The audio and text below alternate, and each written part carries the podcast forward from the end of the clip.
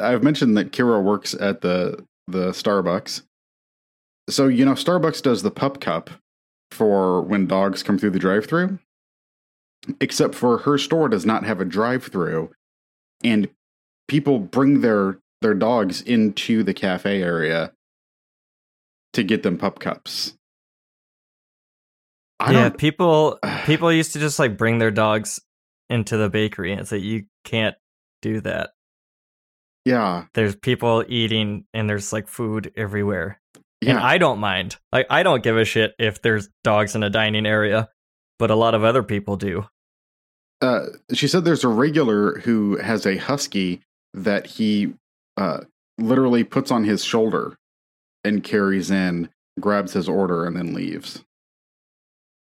This man is so starved for attention that not does he have a parrot on his shoulder, Uh-huh. He has a husky dog. Yes, and he can't. I bet he can't wait for people to ask him questions. he can't leave the dog in the in the car for the 25 seconds that it would take to run in. No, this man is a special breed of urban attention getter that just needs to be noticed all the time. He's peacocking out there with a white-eyed dog. Aw, you know, uh, I have to say, I've gotten a lot of attention uh, from walking my dogs out on the trails. I think it, I bet you people pay attention to the little dog, right? Oh, they love both of our dogs because Baby is abnormally large. She's like a little bit too big for a dog. And Hank is obviously very, very small. So even when I just had Baby, people would be like, kids especially are fascinated by like, look at that big doggy because she's huge uh, and dopey. And like she, even other large breed dogs don't look as big as she she does. I would watch my sister's French bulldog every now and then in San Francisco. Mhm. So I'd walk Buster, this beautiful mutt dog German Shepherd, and this little rat thing. and it, it, would just disgust me the Uh-huh. amount of attention people would pay to this ugly little weasel dog. I, I I regret how hard I came at cats the uh, Uh-huh, the uh-huh. other week because I do like some cats. So I'm gonna not repeat my mistake here by going super hard on French bulldogs, and I'm just gonna say we should move on and talk about these movies. Okay, we could probably do that. So here is the thing that only hit me in the last few minutes of watching our second movie today. They both directed the signal. They both just one of directed the signal. You told me only one of them did. Yes. And then I looked up. I'm like, wait, Jacob Jacob Gentry. That sounds really familiar. I've seen something of his. It's also the signal, you jackass. I totally didn't realize that. And I was chasing down uh, one of the actors in uh, Broadcast Signal Intrusion is also in the signal. And I was like, oh, that's weird. So I was scrolling Yeah. through the credits and I was like, what the hell? What's that dude's name? Uh, Jacob something. Uh, fuck. Um, Uh, Justin Welborn. yes. who I really, really liked in The Signal. So let's just talk about The Signal. The Mhm, Signal's mhm. from 2007, and it's a movie that I like heard some buzz about, and I was like excited. I actually I downloaded a DVD screener first, okay. and then I was excited to buy the actual DVD release. The thing that fucked the movie for me a little was that there's a very important love song in the movie, Mhm. and the screener versus the released product use a, a different song. And I've been Oh. after that screener cut for a long time because I think the song fit way better, but I can't find it. And so it's like it's like this weird gem of a movie that's in my mind, but it does not exist anywhere. I've honestly thought of trying to like recut the movie, reinserting this Uh-huh. song back into it because I'm that weird. So, okay, here we wind up going full circle again with our own selves. Because do you recall what the song was? Leave by Heavens, which is What? the guy from the Alkaline Trio, Akon. It's what? Matt something from the that trio was in a band called Heavens that released one album, and the song "Leave" was the love ballad in the DVD screener cut of The Signal. Okay, because I didn't know that. The only replacement I knew was that they used had used a cover of uh, "Perfect Day" by Lou Reed, which was the song that they used in the trailer of "You're Next," but not in the movie of "You're Next," which also featured This- AJ Bowen from The Signal. Mm, Are we getting broadcast signal intrusion I right think, now? Yeah, I think we could go down the rabbit hole of ourselves. Oh no. point. I'm slightly concerned about this. Uh, ben Lovett also composed both movies. Mhm, And The Signal. Both both movies are about losing a loved one, a partner, and then the grief that you then go through. And both are about diving deep into rabbit holes of your own grief, essentially. hmm This is this is like an uncanny episode. Watching both these movies and then having all this shit unfold, I'm like, what the fuck's going on? And it's even weirder that um, Jacob Gentry did not like at that point I was like, "Oh, these two guys who came from the same film collective both wrote movies about the same thing." Okay, that's not that weird, but he didn't actually write the movie. He directed someone else's script. yeah. and it just happened to line up in the same year as his former directing partner's grief-filled movie. That's insane. Have you seen The Signal? Yes. Okay, well, I recommend it to listeners. It's it's an interesting movie. It's about a broadcast signal is sent out via all televisions and radios and everything, and anyone who hears or sees it essentially gets infected with rage. in 28 days later terms, and everyone loses their mind. Um, and the movie is directed in three segments by three different directors. So the first one is David Bruckner, who directed Night House, and it's a bit more of a serious introduction to post-apocalypse part. And then the second portion, which is directed by Jacob Gentry, who did Broadcast Signal Intrusion, is like this quirky, weird black comedy that's like so odd but dark. So these two movies of Night House and Broadcast really track of these directors having their own style. One more Mhm. straightforward and one kind of a weirdo. Yeah. Uh, I haven't seen The Signal probably since 2010. Uh, Same same boat. Like okay. 2010, 2012 maybe. I, I I need to get back to it. I distinctly remember I watched it um, when we were preparing for the first slasher film that Cameron and I shot together uh, because it was one of the like uh, the low budget standouts of the previous few years, and they did a gag in it where there's a car accident and you see like the engine is smoking afterwards, uh, and basically they drove over a speed bump and shot a fire extinguisher through the engine. And that's how they created the effect. And so we were like, hell, we're going to do the same thing in uh, Cameron's movie. Oh, that's a good trick. Yeah, it was pretty good because it's all about what you're not showing. And uh, so we had a, a little ramp built and we drove over a ramp. And uh, the problem that we faced was the guy who got us the fire extinguisher got us the kind uh, that doesn't make smoke, it shoots out powder. Uh, there's many kinds of fire extinguishers, Yes. and you kind of need to make sure that you're not shooting powder that's impossible to clean yeah. all over the set. Yes. Which luckily Did you s- learn this before or after it was shot? Uh, this was actually he had bought a couple, and so we were doing a run uh, of it. And when he shot it out the fire extinguisher, and it was just like it looks like um, cornmeal or something. Basically, like Hmm. comes out of the end. I hope it. it's not cornmeal. Have you seen how flammable cornmeal is? Oh yeah, no, that'd be a bad idea. Yeah.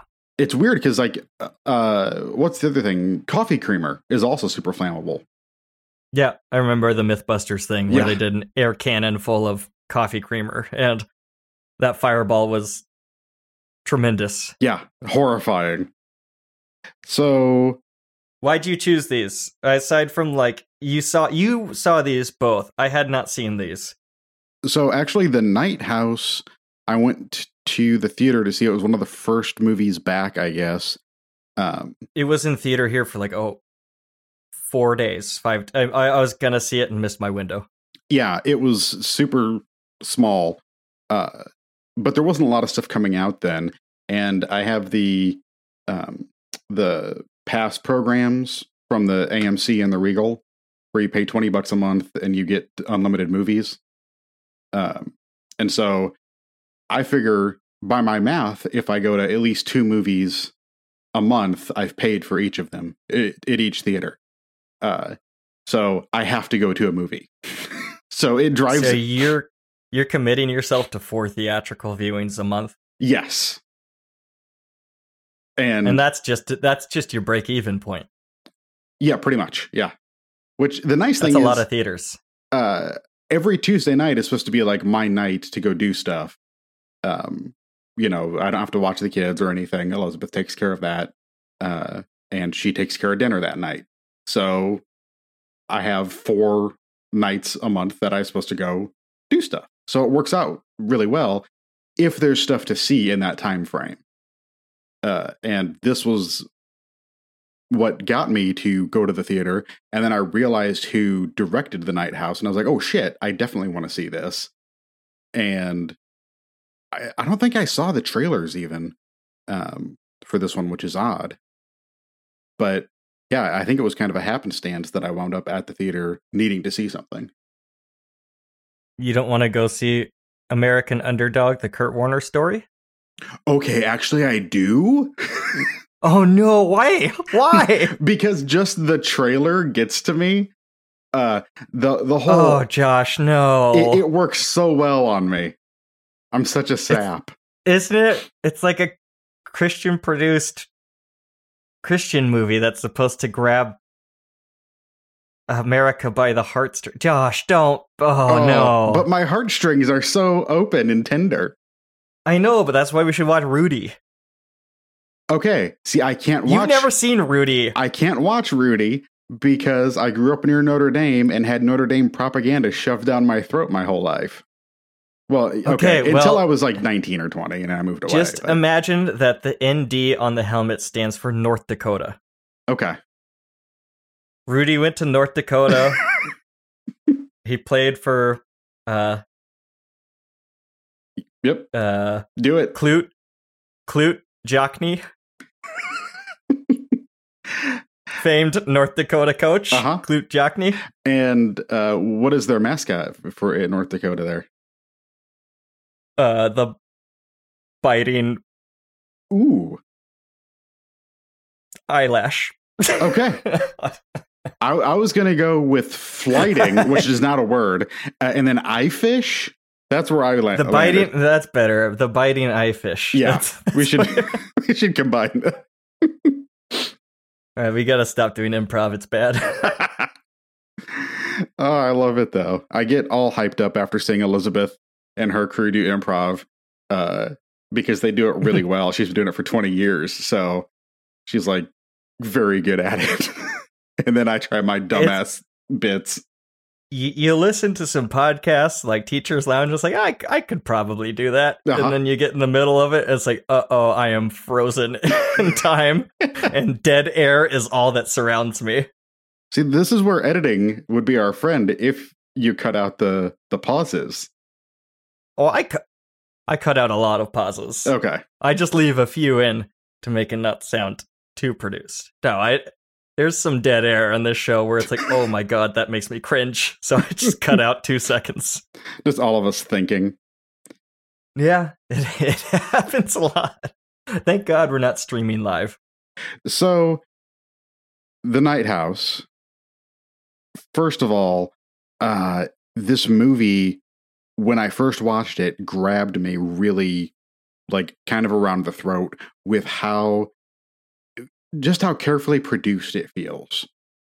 Like, I feel like a lot of movies kind of just, especially in this genre where you have somebody who is doing a lot of research, they fall into this camp where they just follow the character around and uh, the shots don't feel like they mean anything individually. But I feel like this movie was really loaded in that way, very artfully, with like, there's meaning within a lot of the frames and once he, she kind of starts unraveling what's going on you realize like the symbols from the weird books have been already showing up in the house like in the background and the the faces that she sees are there the whole time, whether she's seeing them or not.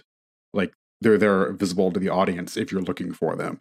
Um, and I think it's really it just seems really impressive on what had to be not a huge budget uh, for this movie. I don't think it's put together really, really well. Um, I think the location that they found is pretty incredible, and this house needs to be weird and unique, and I think it fits the bill perfectly.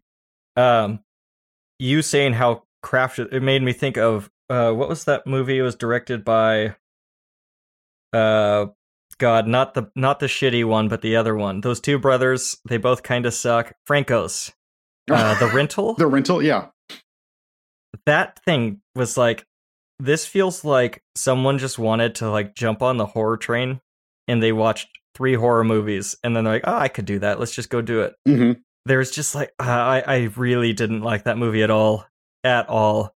And this is like the complete opposite, where this slow burn, the slow build, uh, the performances it all this movie has a lot of dread built into it and there was many times during this where i had like full body chills of n- not jump scares but just moments that felt really uncanny and creepy to me yeah i think that's where this movie lives especially like if you get into the mindset of it as she goes down this rabbit hole because you're either going to buy kind of the main conceit or not. The idea of all of these doppelgangers of her is just super creepy. Like it, and it works on me very, very well. The the thought of finding this evidence on your your spouse's phone, on your loved one, or on anyone's phone that you would know that these pictures almost look like you, but they're not you. They're other people that they've been following around. That's just it's creepy as hell. it's kind of a oh, Josh, what? that phone ring. It is the most obnoxious phone ring. I was just gonna say the most insightful thing that was gonna launch our show to the top of the charts, and now it's gone. I done goofed it. Um, I did lose. My, I was oh, joking, shit. but I did lose my train of thought. what were you just saying? Uh, the about the doppelgangers. It's it's very creepy. Oh, oh yeah. This movie it feels like um, Lovecraftian giallo. Okay. Where the giallo part is like the mystery that you're pursuing, and it's like a mystery shrouded in death, and then mm-hmm. You have look-alike characters and stuff like that. That seems Argento-ish. Yeah. And then you got the the Lovecraftian side of like the cosmic horror of the mirror universe and all these unexplained phenomena and stuff. It, super cool blend of the two. Super cool. The just the way that this movie presents both of those, but also Rebecca Hall's performance, I feel like is so grounded and she seems so at the beginning of the movie, we don't know this yet, but she has lost her husband. Uh, he committed suicide just the week before we come into the picture. There's a lot of suicide in these two movies. Yes, that's they're dark and heavy. so yeah, so uh, um, and Rebecca Hall's performance, she she's not just like this grieving widow. She is prickly and bitter and like resentful that her husband left her behind, left her to like this whole mess. And but she also does miss him and clearly loves him a lot. And I, it just feels like you get to see kind of this whole cauldron of things that would be swirling inside of her and not just the one beat, the one note of, oh, it's, you know, it's sad and it's, it's over kind of thing. Yeah, I like also that how her gallows humor that she has, mm-hmm. which is such a realistic thing. When I when my dad died two two years ago, a little over something like that, uh, I was cracking some dark jokes with friends, you uh-huh. know, in the next coming weeks or months, jokes that like my friends knew to laugh because they but it's like it's still it's like jokes they're like people make people feel like oh jesus. Yeah. Like, and seeing her two coworkers at that dinner scene hmm trying to respond to her and they just don't know how to. They don't know when to laugh. They ask inappropriate questions. They don't ask questions when they should be asking. It's like they have zero clue how to talk to this woman That's and I think when I first saw this, actually, um, I believe I texted you as soon as her friend came on screen. And yes, I was bad, and I used my phone in the theater. I was alone, so sue me. Uh, but you were were you were solo in the theater for this one yes, oh cool i've only had crank high voltage that experience uh, yesterday seeing Nightmare Alley, it was me and one other gentleman. One guy came in for like the first seven minutes of the film and then left. Uh, and that's enough of that huh yeah, he was like, "No, I'm not down for this carnival setting. These my shenanigans. uncle my uncle was a geek How dare you defame the geeks this way?" Uh, but as soon as her friend uh, Claire shows up on screen, I texted Sarah you. Goldberg and I- Barry. I was like, "It's Barry's girlfriend. She's in a movie." I didn't know she did. I've never seen her in anything. I've only seen her in Barry. Yeah, Uh, she's good in this. I like her as the friend character. I do too. There's a scene that I want to call out in a little bit that I think is just it's so simple and fantastic acting by both of them, and like they carry the whole scene. Um, Um, did you see The Gift with Rebecca Hall and Jason Bateman yes, and Joel Edgerton? All right. Good movie, but Joel Edgerton looks so weird in that movie, and I can't put my finger on it. But it was like it was like an uncanny valley Joel Edgerton face. I it's really weird. It's like I could kind of recognize the actor in it, but not really. And it, it like threw my entire viewing experience because it was like an hour into the movie. I was like, wait, isn't that the guy from the Thing remake? And it's like these are two different human beings. Maybe it's just in the Thing he had a beard, hmm and in that he had a mustache. And a mustache, good on you if you can pull it off, but it's rare. Oh, I I swear, uh, I suffer from near face blindness because I think for the longest time, um, Tom Hardy and Joel Edgerton were the same guy in my head. I see they're easily distinguished for me.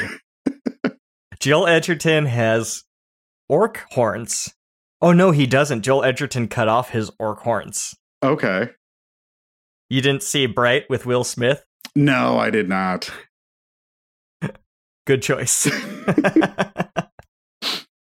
Uh, speaking of slightly weird looking dudes, um, Rebecca Hall, who who plays Beth in this movie, her husband Whoa. Owen. Oh. I thought you were saying Rebecca Hall's a weird looking dude. No, no, not by a long shot. Uh her you think her husband's weird looking? I think that guy. Okay, so like I used to, f- I still do. I feel like Angelina Jolie is weird looking. Like yeah.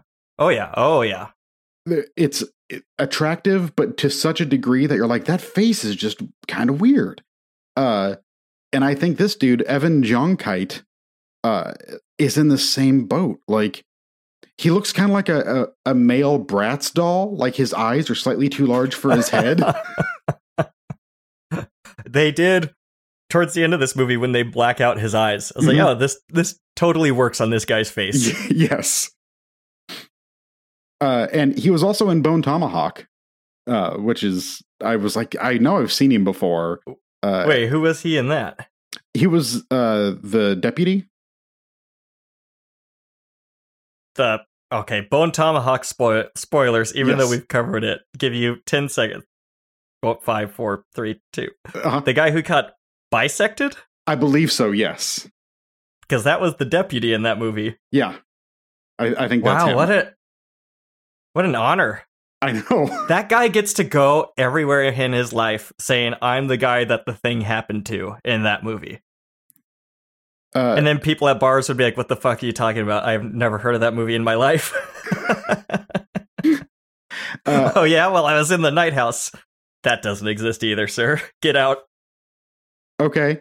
and one more that I think we might want to talk about at some point, or at the very least, you should see. He's also in The Empty Man from two years ago now, from 2020. Uh, I don't know. It happened during the pandemic, which feels like six months, but it's also been three years, so I don't understand time anymore. But the the Empty Man it's was it's not been three years. We're, we're approaching two years. we're we are we are currently in the third year of this. This I've seen the semantics of this argued a few different times, but we're we All have right, entered the third year of it. This is like, yeah, go on, go Okay, on. okay. Uh, Not gonna grind the show to a halt over technicalities like I normally do. but the uh, uh, he's also in the Empty Man, which was another like sleeper horror hit from uh, around the beginning of the pandemic time, um, and it kind of got dropped pretty quickly because no one went to see it because you know He's Pandemic. weird looking. no Oh, Ja- oh, the pandemic. Yeah. yeah. James Badge Dale is is the the lead in that movie. Um, but that that's a, another fantastic film that I feel like got short shrifted because of this whole thing. Um, and it was made by David Fincher's longtime collaborator, the guy who does like his behind the scenes documentaries, directed this movie. Uh, and it's like just another one that feels really carefully put together. And that was a big budget movie too. Hmm. Hmm. Fincher's assistant, huh? Yep. That I that doesn't buy any credit in my mind. What? Oh my god. Are his behind the scenes documentaries good? Yes. Are they like notoriously good? I've never seen one. They are like um because I I believe he did the the Fight Club one, which at the time people were like it's film school in one DVD case. Uh, as far as how deep that they let you into the process. Um Oh, that's cool. yeah, That's right up your alley. yes, very much so. Very film nerd kind of stuff. Um so the first several minutes of this movie and then several minutes throughout the movie are dialogue free and we're following Beth as she walks around uh, her house and we see Love it. There's like a string quartet playing through all this, and it's Yes. beautiful. it starts with the piano note like one repeating piano note that builds into this string quartet and the score uh, i bought the score to both of these movies on vinyl uh, they're doing like limited pressings of them and i had to have them because i think ben I Lovett get it. After listening to both of these movies, they're very different, Mhm. but I could I could totally see listening to either of these. yeah uh, Broadcast kind of has that like jazzy detective stuff going on in it. yes Yeah, it's very noir. Yep. It definitely tips its hat to to uh, its predecessors, I think. Um, and okay, this movie especially, I was worried about both of these, but this movie especially, so much of it happens in dreams or in the liminal space between falling asleep and waking up that I don't know what actually happens in a lot of this movie and what is her perceived reality. Um, all I can tell you is this is the least amount of notes I've ever taken for a movie Okay. because I think I was just involved in it and it's slow moving Mm-hmm. and yeah, I was never, never a hundred percent sure where we were. Um, So but there's there's a lot of like there's some really stuff that adds a little bit of relief to this like overly depressive story like when she throws the casserole that her mom gives her in the trash can or whatever yeah, and then it cuts like 30 seconds later and she's eating the casserole out of the trash Yes. Stuff like and uh, that's really relatable though especially i don't know like when you're going through grief and depression it's just you just stop caring about shit like that you Mhm. know and it is one of the notes that she plays that I can recognize is that she is really bitter that people do want to genuinely help her. Like, there's part of her that is like trying to be self sufficient and trying to be okay, but she keeps falling down basically. And so that casserole, she's like, fuck your help. Like, fuck your good wishes. and then no, I really do need to eat, and then she just depressed eats, and I imagine she sits there and eats the whole thing. So I can 100% relate to not wanting people, but at the same time desperately needing their help. Mm-hmm.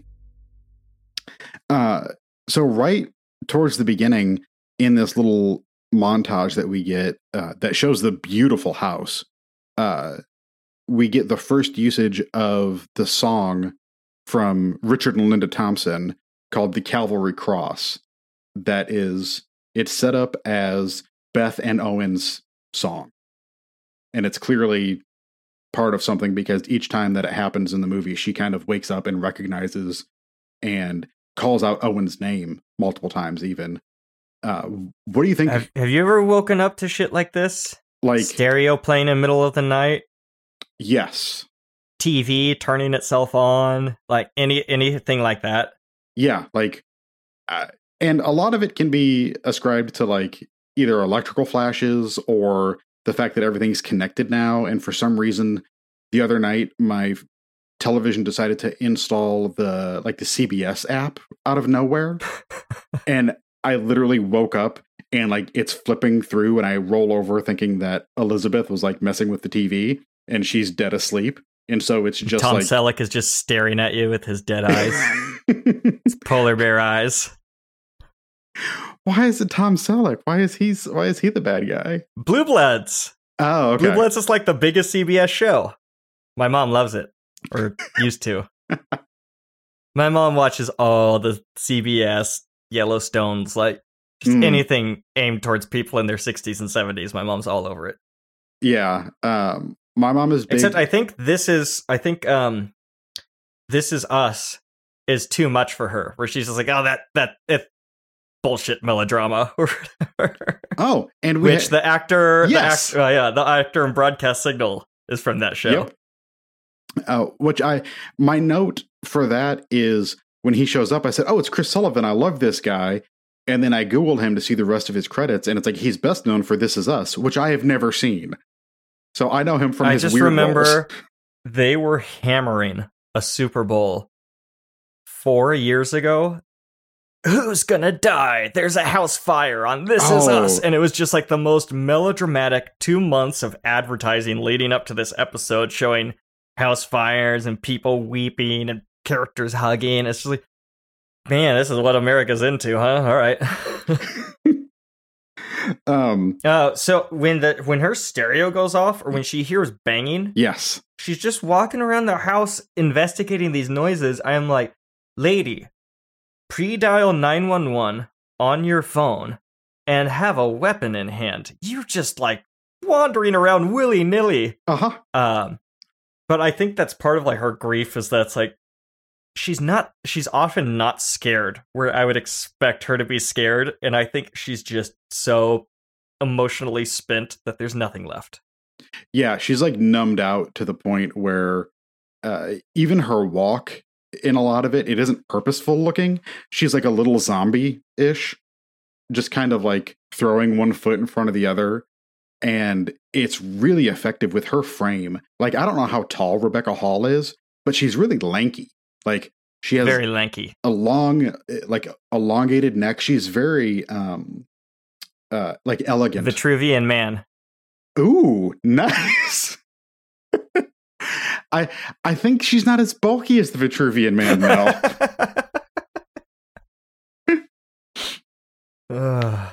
but um, when she wakes up the next morning, mm-hmm.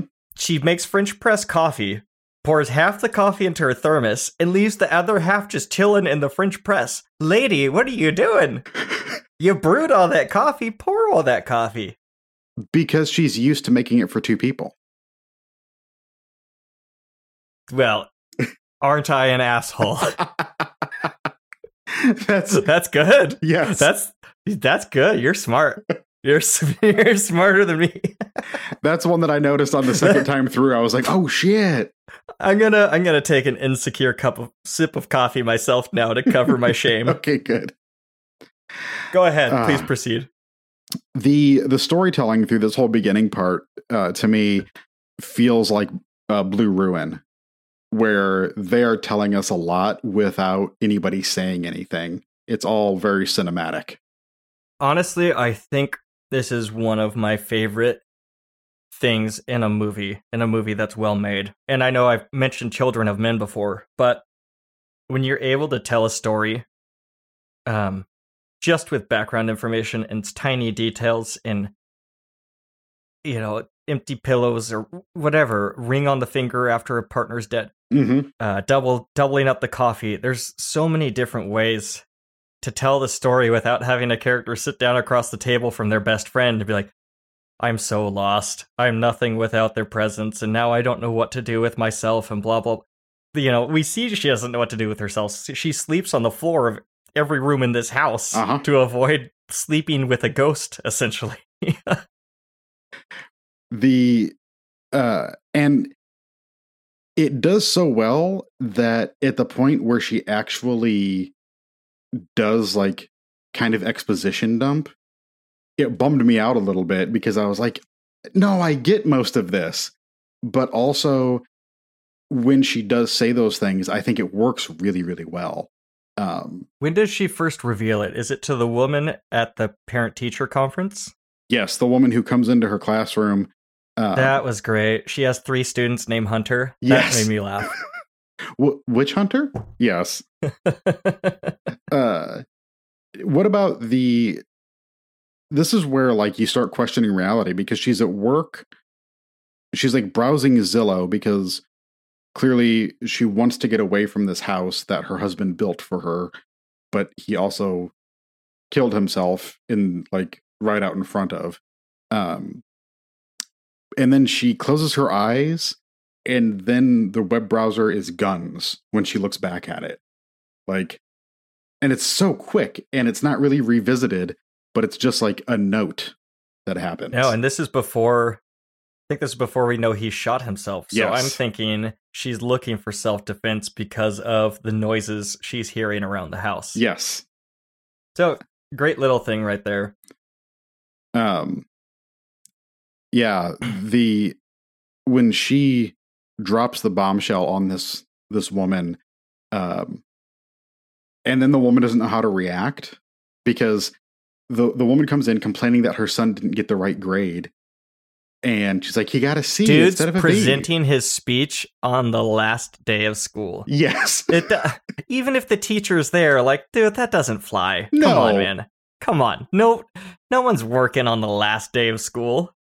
you told him he could make it up well i wasn't here like God, last day of school is the best. Just like sharing yearbooks, teacher would throw a movie on or something, and it was just six hours of nonsense. and then every once in a while, you'd have that one teacher that'd be like, "I'm still gonna get a lesson in before we go." It's like, why? yeah Why? Why?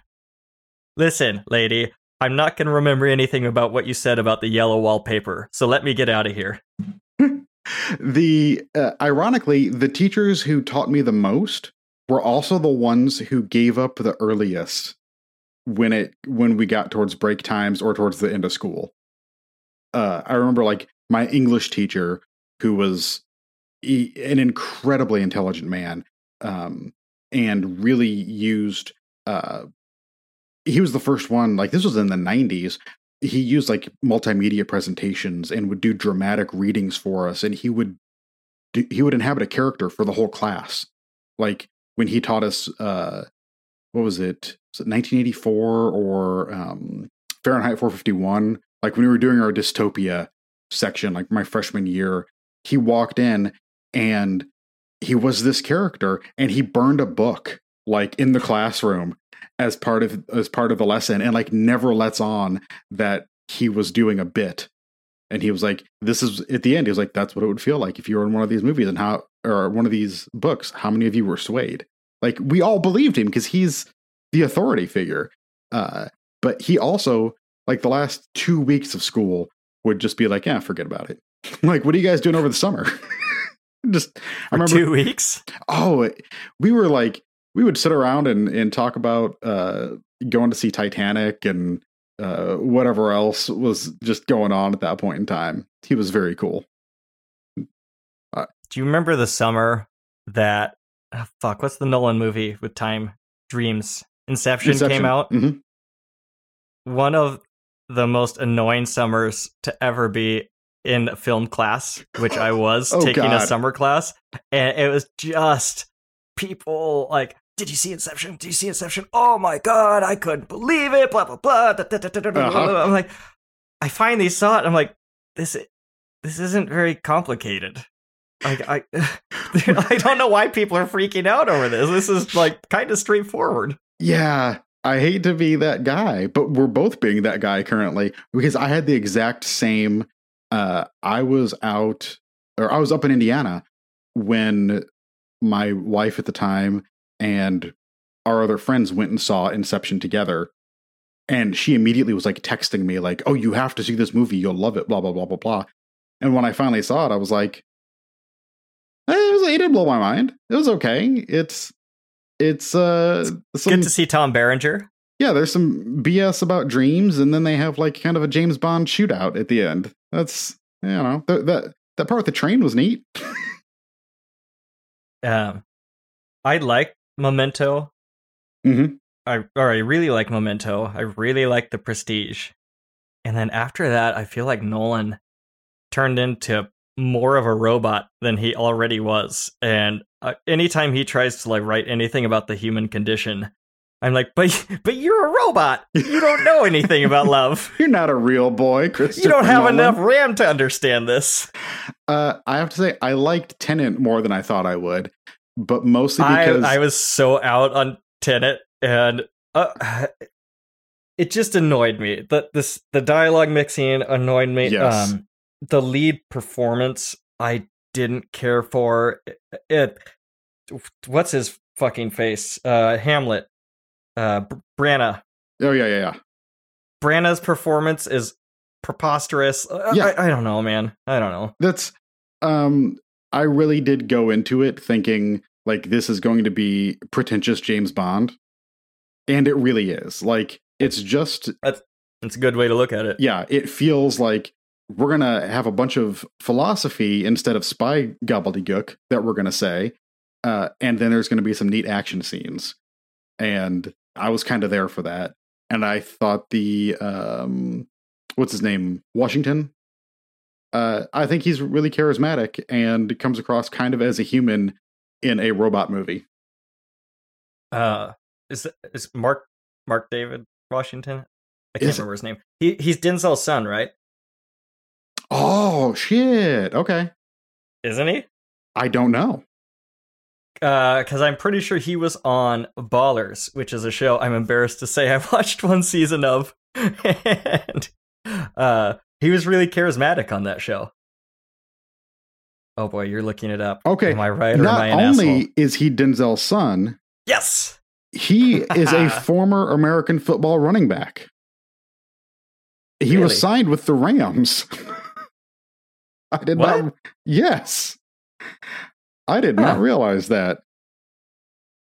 Oh, and he's thirty-seven. See, eh, I, mean, not that thirty-seven is old, but I like these people kind of coming into it a little bit later in life, and not you know all Robert Pattinson from like the time he was twelve doing Twilight or what have you.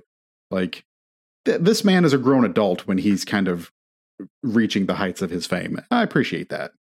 Hey man, Scatman John didn't hit it until he was in like his mid fifties. Now, is is that the Scat Man? Skip Dude, that dude was like a giant hit in Japan, Uh-huh. especially. So he was like a legit jazz musician, pianist, played a lot of jazz his whole life, did scatting to overcome a stutter that he had, a lifelong stutter. So that's why he scatted. Uh huh. And then he he was trying to make music. Someone some producer decided to put a Euro dance beat behind it. And the rest was history. And so if you ever actually like listen to his songs, they're all about like positivity and equality and everyone coming together and Oh. trying to like be one and stuff. And It's just like this awesome guy who is in his mid 50s and he just he he hit like this random ass fame and he just went with it and he seemed super cool. Uh yeah, he died of stomach cancer like a few years ago. Oh, Um, but cool way to like such a random way to end your life, but so cool that he got to do that. see, as soon as you said Scatman, for me it's Scatman Crothers. He that's the only true Scatman. You you just we you just offended me. You just offended me. I just laid out the entire case for Scatman John, uh-huh. and then you immediately dismiss him. I'm sorry, it's uh, Scatman John, despite being older than me, that song hit a little bit past my like pop listening peak, and I was like, this is this is dumb. It's it's the same as Blue Babadaba Deba Daba. That song. It is not the same as Blue Badaba Deba Baba. You jackass. I've called you jackass twice now on this episode. I've never called you that before. Oh my god. Hitting nerves today. Oh my I'm my about to start hitting some nerds, Oop. aka you. Oh, listen, they're corrective lenses, okay? I have to wear them. so we meet Beth's neighbor, uh, played by Vondie Curtis Lo- Hall. Mel, I love this guy. His He's so performance, he's so comforting. Like this is a man I want to have as a neighbor. Mhm. He'll be there to help you out of a jam. I I don't know. I I, I really really dug this guy and his house. How Yes. cozy and uh, you notice I didn't really see any house plants, but everything felt very dry and architectural. Architectural, architectural, architectural. Textual. Two R's. Textural? Architecture, architectural. Oh. Okay.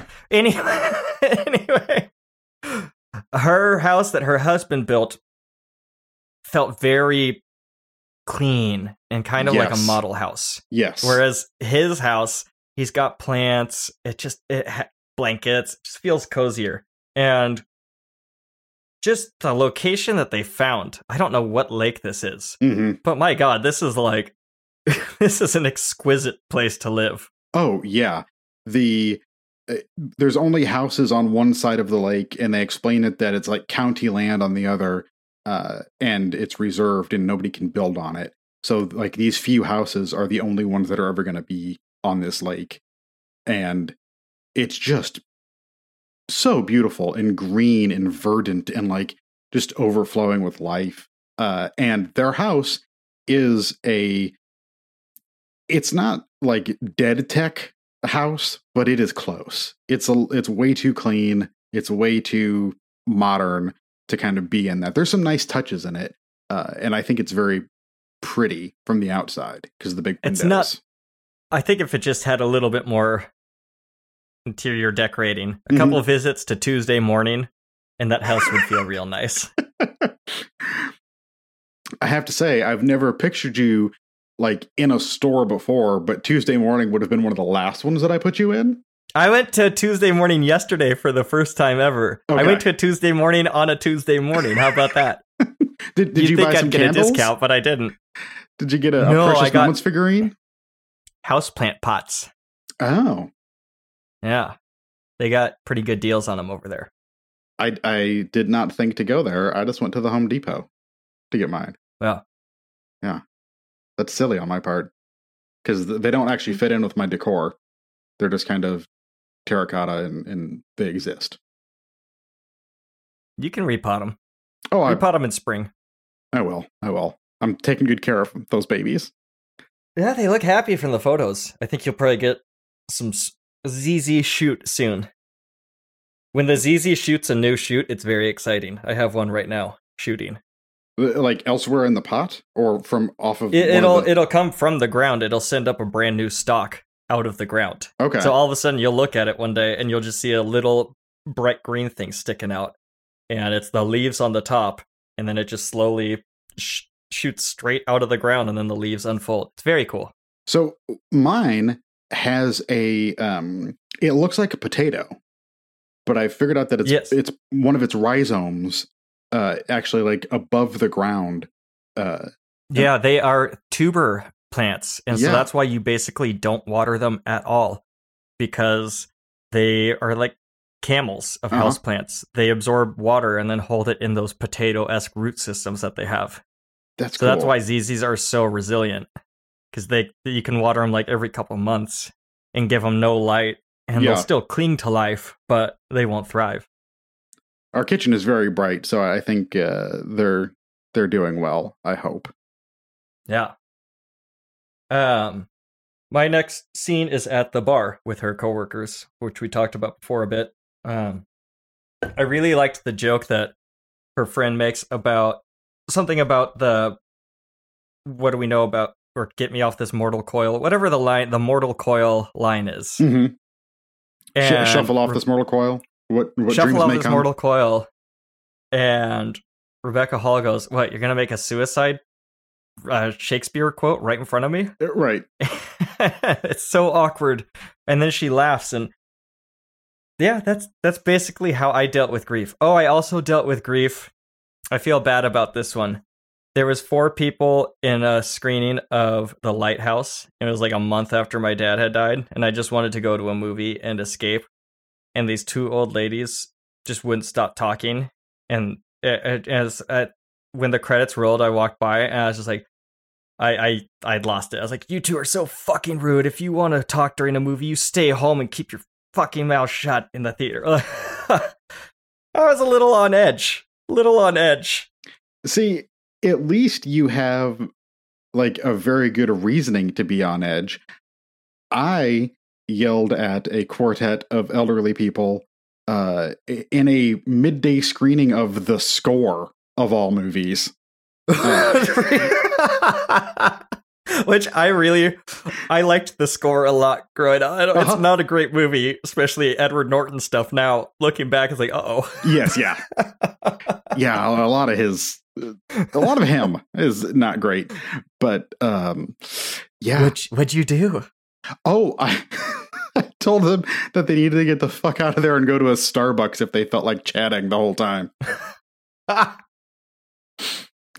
yeah. That's there was a better there was a better way for me to do this and it would have been take care of it before i reached boiling with rage Mhm. should have done something well be- before that point but by the time i reached there i was in full on asshole mode So this, uh, oddly enough, I haven't really talked about this. I am currently I have medication treating uh, bipolar disorder, and I believe a lot of my anger issues when I was younger stem from my bipolar.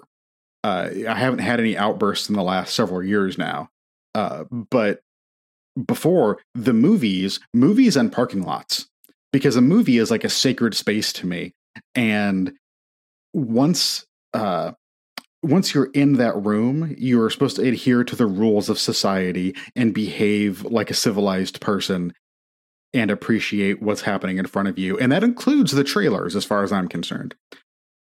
A few years ago what about a little comment after the trailer in between trailers when a friend looks at someone and say gonna see that i might see that okay so that makes me nervous because if they start doing that i'm like are they to talk through the whole movie am i to have to i like hear i yeah I feel you. It's like in between trailers. I'll, I'll uh, I'm keeping my eye on you now. yes But I have a friend who I go to theater with. Every once in a while, two friends actually. They'll whisper something to me in the movie, and I'm I just like grit my teeth. Uh-huh. it's just like deadlock with the theater, or or I'll just look at them like uh, and like that. That's it. I'll just give you like a half nod, like uh, yes and it's like okay, shut up, shut up. that's uh i if I'm going to have righteous fury yelling at other people talking in this theater, you cannot be talking to me Right. because then That's uh, I dearly love my friend Eli, but he is a movie talker. It's it's his mo, um, and when we go to like the twelve hours of terror at the Belcourt, uh, but he doesn't attend anymore because he doesn't like the seats.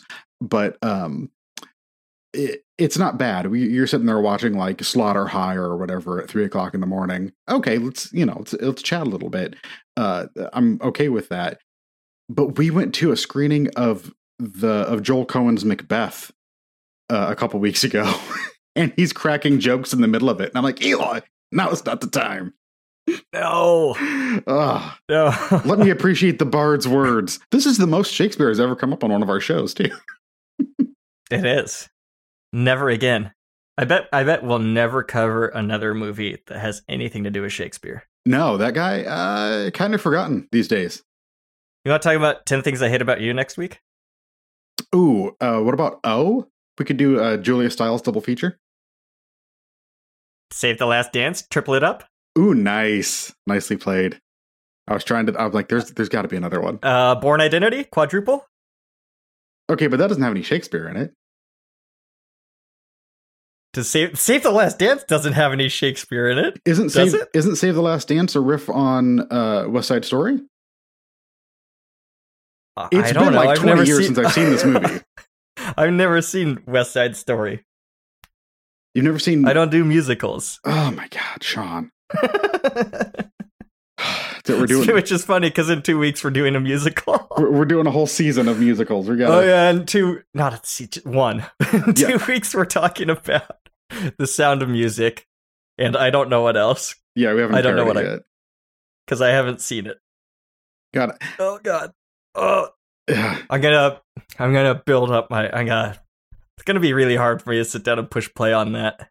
And I don't know why. I don't know why. I just I, I just have bad experiences with musicals.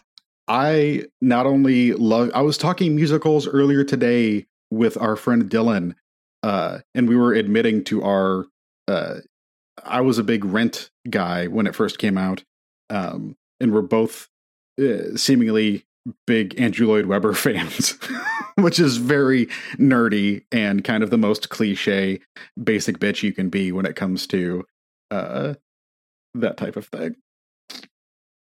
Five hundred twenty-five thousand six hundred minutes. Yeah. Uh-huh. How do you measure measure a life? Listen, I was a, I was a teen when it came out. It hit like right at the right time for me. Oh yeah, my sister's. How old are you again? 42. 40, 42. So you're like my middle sister, my not my oldest sister, middle sister's age. And uh, oh yeah, I remember them both being big rent heads at the time and having the CD. I watched that movie in a class. I took a class about um, plays and their film adaptations in junior college. And we watched Rent. And I remember the teacher was like, not crazy about it, but she wanted to show us the movie so we could kind of dissect like what works and what doesn't work about it. It's right. There's some good jams in it. Yeah. I like music of the night. I if, Oh, if yeah. Phantom of the Opera could just be two hours of music of the night, I'd be in. but I'm sure there's some real sleeper songs surrounding it that I'm not into.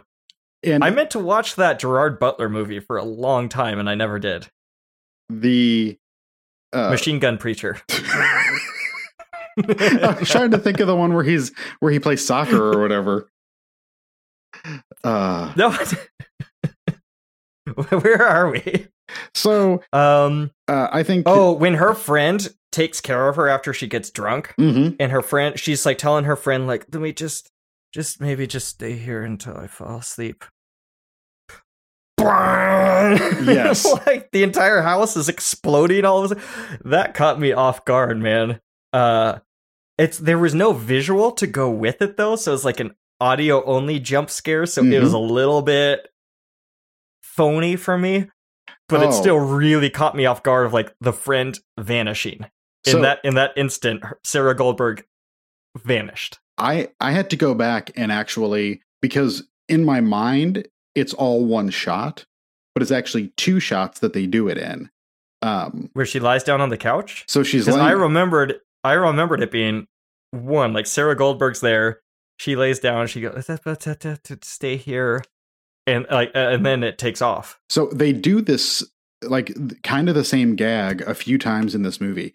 So she lays down and Sarah Goldberg is uh, petting her her hair, like stroking her hair, comforting her, and we're on uh, a semi close of uh, Beth, and we see Claire's hand running through her hair, and they're talking to each other. And then she moves her hand away, and then the camera pulls back as that sound happens, and she's not there at all. So I figured out like how they did it was they must have had her leaning over the back of the couch and stroking her head, and then she ducks down behind the couch. But from when she sets her head down in the wide, it all feels like one shot because they return back to the same angle in this next camera move. So it all feels like continuous and like she just disappeared right in front of us. And it's I it was so so well done from like a craft standpoint. I loved it. Totally, because it was not telegraphed. Yeah. Jump scares, I usually can spot. Oh, it's coming from the two thirds of the frame that's open. We got the character on the left, Right, scares right. coming from the right, or whatever. But this one, my, my my spider senses were not tingling. Uh Um, and, and- then when she goes outside and she sees all those women running off the cliff mhm. and jumping, when the one woman sprints past her, appearing out of thin air, that scared the shit out of me, man. Yes. Oh, because I haven't seen something quite like that where it's like it, it was a beautiful, simple effect, Mhm. but it took me so off guard to see somebody flash right next to our character in full sprint. Yeah. And everything about this movie is so simply done that it's like deceptive. And I love that about it. Um, over the course of this night where Beth gets drunk with her friends, she reveals Owen's uh, suicide note.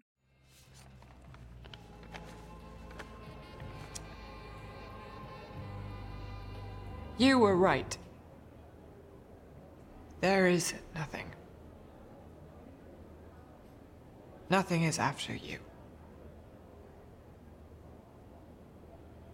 You're safe now. That's it. That's it? That's it. No, XO, XO, your loving husband, nothing. What does that mean? Not a clue, not a fucking clue, other than I was living with a crazy person and didn't know it. It Makes you wonder, though, doesn't it? What else didn't I know? I want to know. And then uh, she tells Claire that she, as a teenager, she was in a car accident and was clinically dead for four minutes. And that when she died, she didn't see any light, she didn't see anything. Uh, There's no light at the end of the tunnel. Yes. Just tunnel. Yes. It's a good line. And Where do you stand on death, life after death? Let's ah, get real for a second. I figured this was going to happen later in the in the movie, but um, I think that um, we are all energy, and our energy is returned to whatever source there is once it leaves our body, and you know, much like our physical body goes to feed the trees, the, our life essence is out there and providing growth for for something else in the world. Yeah, I'm surprisingly, I'm pretty much the same good. boat. like uh, conservation of energy. Um, we have to talk about Swiss Army Man because there's a great bit in that movie that makes me cry every time, but it really kind of defines what it is. Where it's just like all of our shit will mix together, mm-hmm. basically, and, and and that's just like the the universal energy of it all coming back inside and like reuniting with itself and Yeah. I don't understand any of it and I'm definitely not positive and sure of this but I have a feeling I have a hope that's what it is. Mhm. I I don't know I hope there's something I think there's something otherwise what every this all seems too preposterous for there not to be something else Yes. this whole universe system that was created from the Big Bang and like it it's so stupid and preposterous. Uh, I- I- there's so many million different reasons why none of it really makes sense Right. that something has to make sense. that makes sense. The and I like it. The uh, but God, I will never tell anyone that they're wrong about what they believe. no, I, had a guy once tell me, I was like, well, I, I like told him my beliefs, like, well, that's wrong. Uh, it's you know, it's the Christian blah blah blah. I'm just like, dude, in a theological discussion, as soon as you tell somebody that's wrong, mhm. you're completely negating everything that I'm going to ever hear you say. because I Yes. just think you're just an asshole. It's like it's like the the only thing that I won't stand for is intolerance. That's kind of the same boat. Uh, wow, Um, that was a surprisingly short detour for such a Yeah, deep we, we, topic. we got we got death figured out, man. yeah, we nailed it in one. Um, the So when she's down on the dock after all these women are Yes. jumping off, she goes down to the dock and she sees that there's bloody footprints. Mhm. And she turns the light on, asks for a sign, or looks down again, and the footprints are right in front of her. And then they start to t- touch her face. She is very comfortable with like some bloody footed spirit entity standing directly in front of her and then touching her face. Uh huh. The I made a note here about uh the fact that she sways like she just got done saying that she does not believe in life after death. There is nothingness. And then in the next moment, she is almost begging what she perceives to be the spirit of her dead husband to touch her. like and that also feels very real, like what you would be going through at that time of the, your long held belief versus your hope for that there is something you want that person to live on like for themselves and for you years of cynicism, but then when it's your turn to be cynical, you still hold on to a shred of hope, even though Yeah. yeah, everything in your life has told you this is ridiculous. yes And she she plays that great. Uh, her arc in this movie, I think, is tremendous. Mhm. And what's like Rebecca Hall's just so good in this. um it's uh, that old adage of there's no atheists in foxholes that's what it reminded me of Oh, that's a good saying. Yeah. Um, and this is another one of those gags where when the thing touches her, she's like blown backwards and the way like it goes into slow motion or something for a second and it's almost a matrix lean that she does and then as she's falling down she winds up in, inside the boat but it seems like Yes. it follows her down in one shot and then pulls back out and she's in the boat It's like somebody's dipping her on Yes. a dance floor, oh yeah yeah and then she's lying down in the boat. yes And there's a lot of stuff like that that I think works so well in this. Those geo- geography breaks, or I don't know how to say it, but Yeah. where the, the geographical continuity does not match up. and it uh having gone through disassociative episodes in the past this also feels really true for what happens when you're in a traumatic state of like something happens and you you black out like you have no memory of what's going on and then suddenly you wake up someplace else. And you know i've i've been there unfortunately and it feels very real of that your life becomes a waking dream and you can't quite grasp hold of what's happening around you I've I've had close experience. I don't think quite on that level. Only one point in my life I was living in Berkeley, had moved there from San Francisco, lived in an awful house, and I was just so stressed. I remember, like, I was not eating. I lost a ton of weight. It's just like a ball of anxiety. And I was walking Buster one day along the street, and I, I just felt like I was detached from my body. Like Mhm. as I was walking, I was just floating and like watching a movie through my eyes, but not really feeling my legs moving or anything, and just everything felt like it was detached through like the second person kind of thing. yeah and it's weird that in that state you can still think but it feels like it's not you thinking like it's happening on a different plane. It's weird because it's like the inverse of getting into the flow state. Like if you're playing music or for me uh, if i'm writing or working on set or something i'll be moving my body and doing things that i'm like okay i'm moving forward but my brain is processing on a different plane it's like the inverse of that where it's like i have no control over my body and it's just kind of going on its own um, it's like the same thing but from the depressive side rather than the positive side the productive side Wow. Uh, uh, that's an interesting comparison of being in the zone where you're not aware of you're doing, but you have control, versus basically being autonomous. hmm It's and they're both kind of scary if you think about them for too long. 'cause I feel like the, a ghost in a machine. Um. So is this where she sees the lights across the lake, and it's the mirrored version of her house, and there's a voice telling her that she's in a dream, but she doesn't seem to be in a dream. And then she sees a dark-haired woman who kind of looks like her, but is not her, in the window of the house. And then there's another woman in another window, and her husband is there and attacks the woman. And she's like viewing all this from out on the shore. And I don't know, like, so much of this, I think if you tried to describe it, I don't know how this script was written, basically. Because if you sit down and lay these things out, it's like listening to somebody's dream where you go, oh, it was you, but it wasn't you. And we were in our old house, but it was actually the house I grew up in.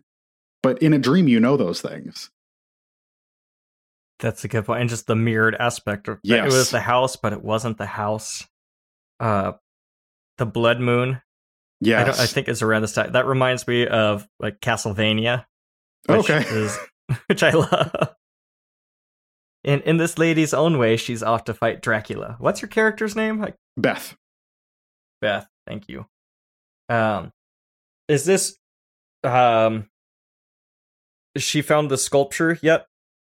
No, uh, that's next. The my only note in between is that she runs into Mel because the next day after she wakes up, she goes across the lake again to look for this mystery house.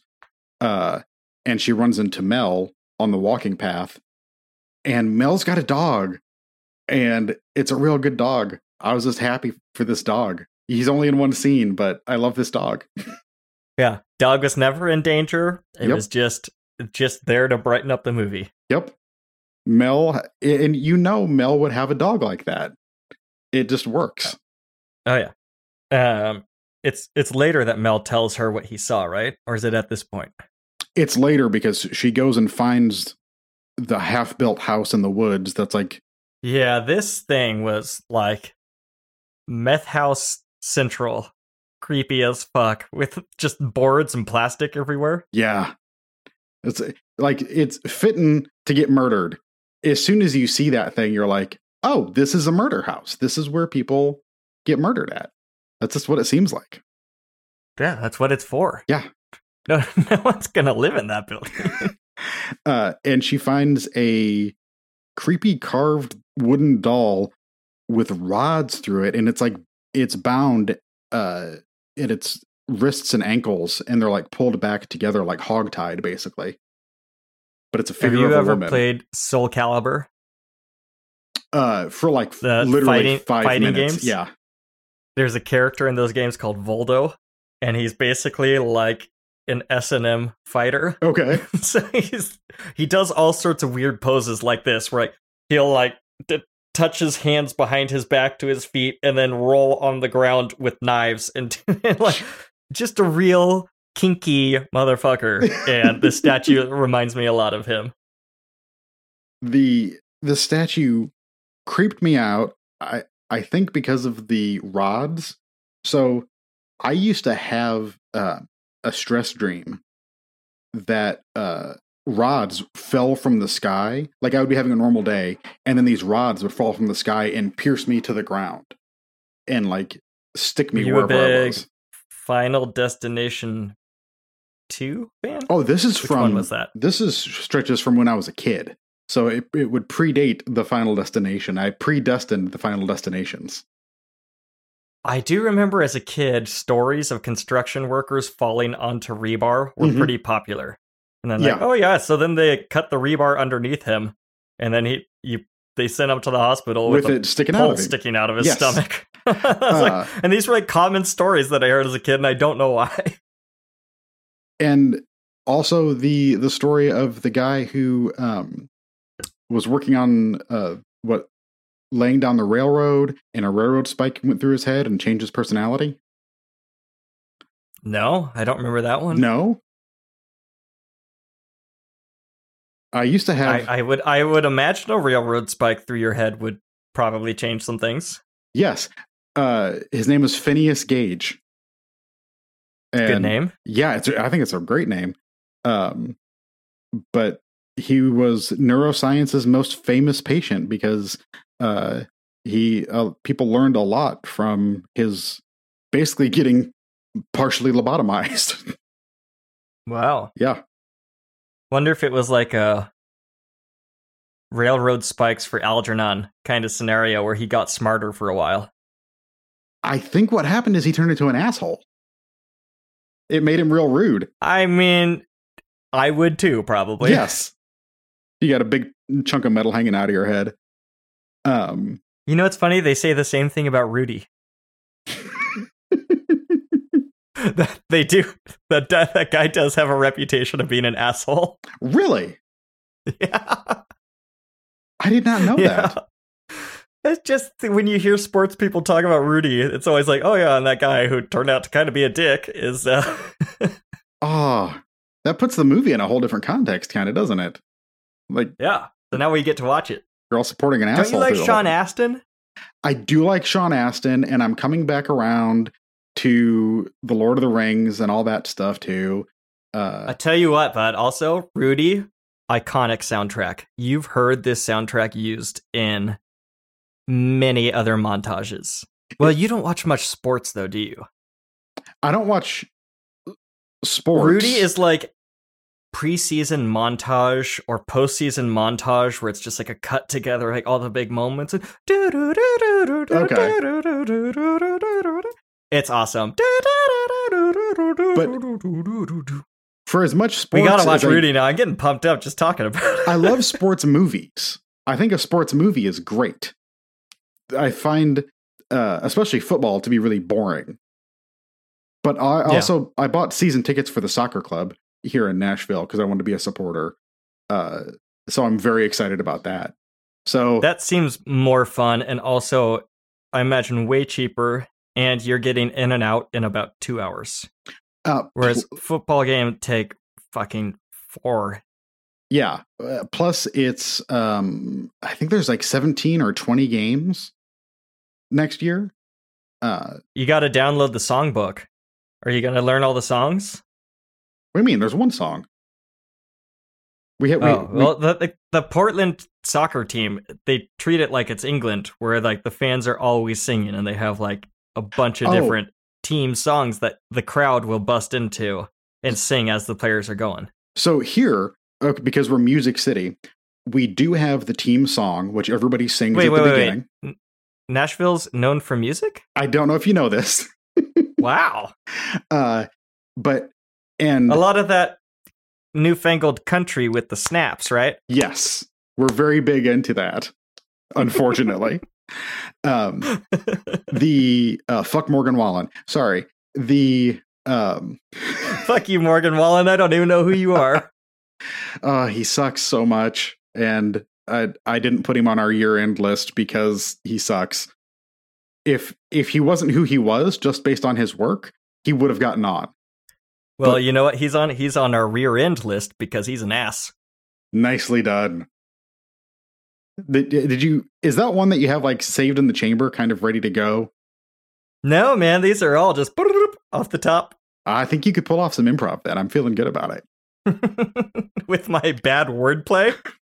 I don't think so. I don't Okay. think wordplay uh, like changing one letter in a phrase counts towards improv. You might be narrowcasting, and I would be the only person in the audience that would laugh at it, but it would be great. um, this is when Beth goes to Mel's, and we see a little bit of Mel's house, and he's got like it seems like he's got like linoleum in the kitchen, like very 70s or 80s. Like the house has been Yeah. there for a while. Uh, and the just the woodwork looks like other lake houses that I've been in that were from kind of that era. It, like, Looks lived in. yes. Um, and you just know with his dog, like it would have that smell. Like, you know, your house smells like a dog after a while, but it's really comforting Dog if it's your dog. swimming in the lake all the time. Yeah. Oh, such a good life. I want to be Mel when I grow up. Um, But Mel tells Beth that he found Owen on the path one day with another woman who looked a lot like Beth. And later, Owen showed up at his house and confided confided in him that he has urges, dark urges, and That if someone said I have dark urges, I'd be like, sounds more ominous than trying to cheat on your wife. yes, especially if they show up and they're all like sweaty and covered with blood, like that's Oh yeah, like he had been fallen in the mud and Yeah. was disposing of a body, Yeah. showing up on my doorstep at 1 a.m. to tell me that you have dark urges. I'm I'm releasing the hounds on you, sir. um all through this we've been seeing beth like go through her husband's things. Um this is where she found the pictures on his phone of women that look like her. Um what do you think of her friend's advice of stop digging? i i mean it's rough because you would never know. I think it would always haunt you if you didn't try to get to the bottom of it. But i do think ultimately it's probably better of like just accept what you had and the reality that you lived in. Yeah, I I think in real life it's probably better to just move on. Yeah. Unless your partner was a demonically possessed serial killer trying to protect, protect you? yes. Question mark?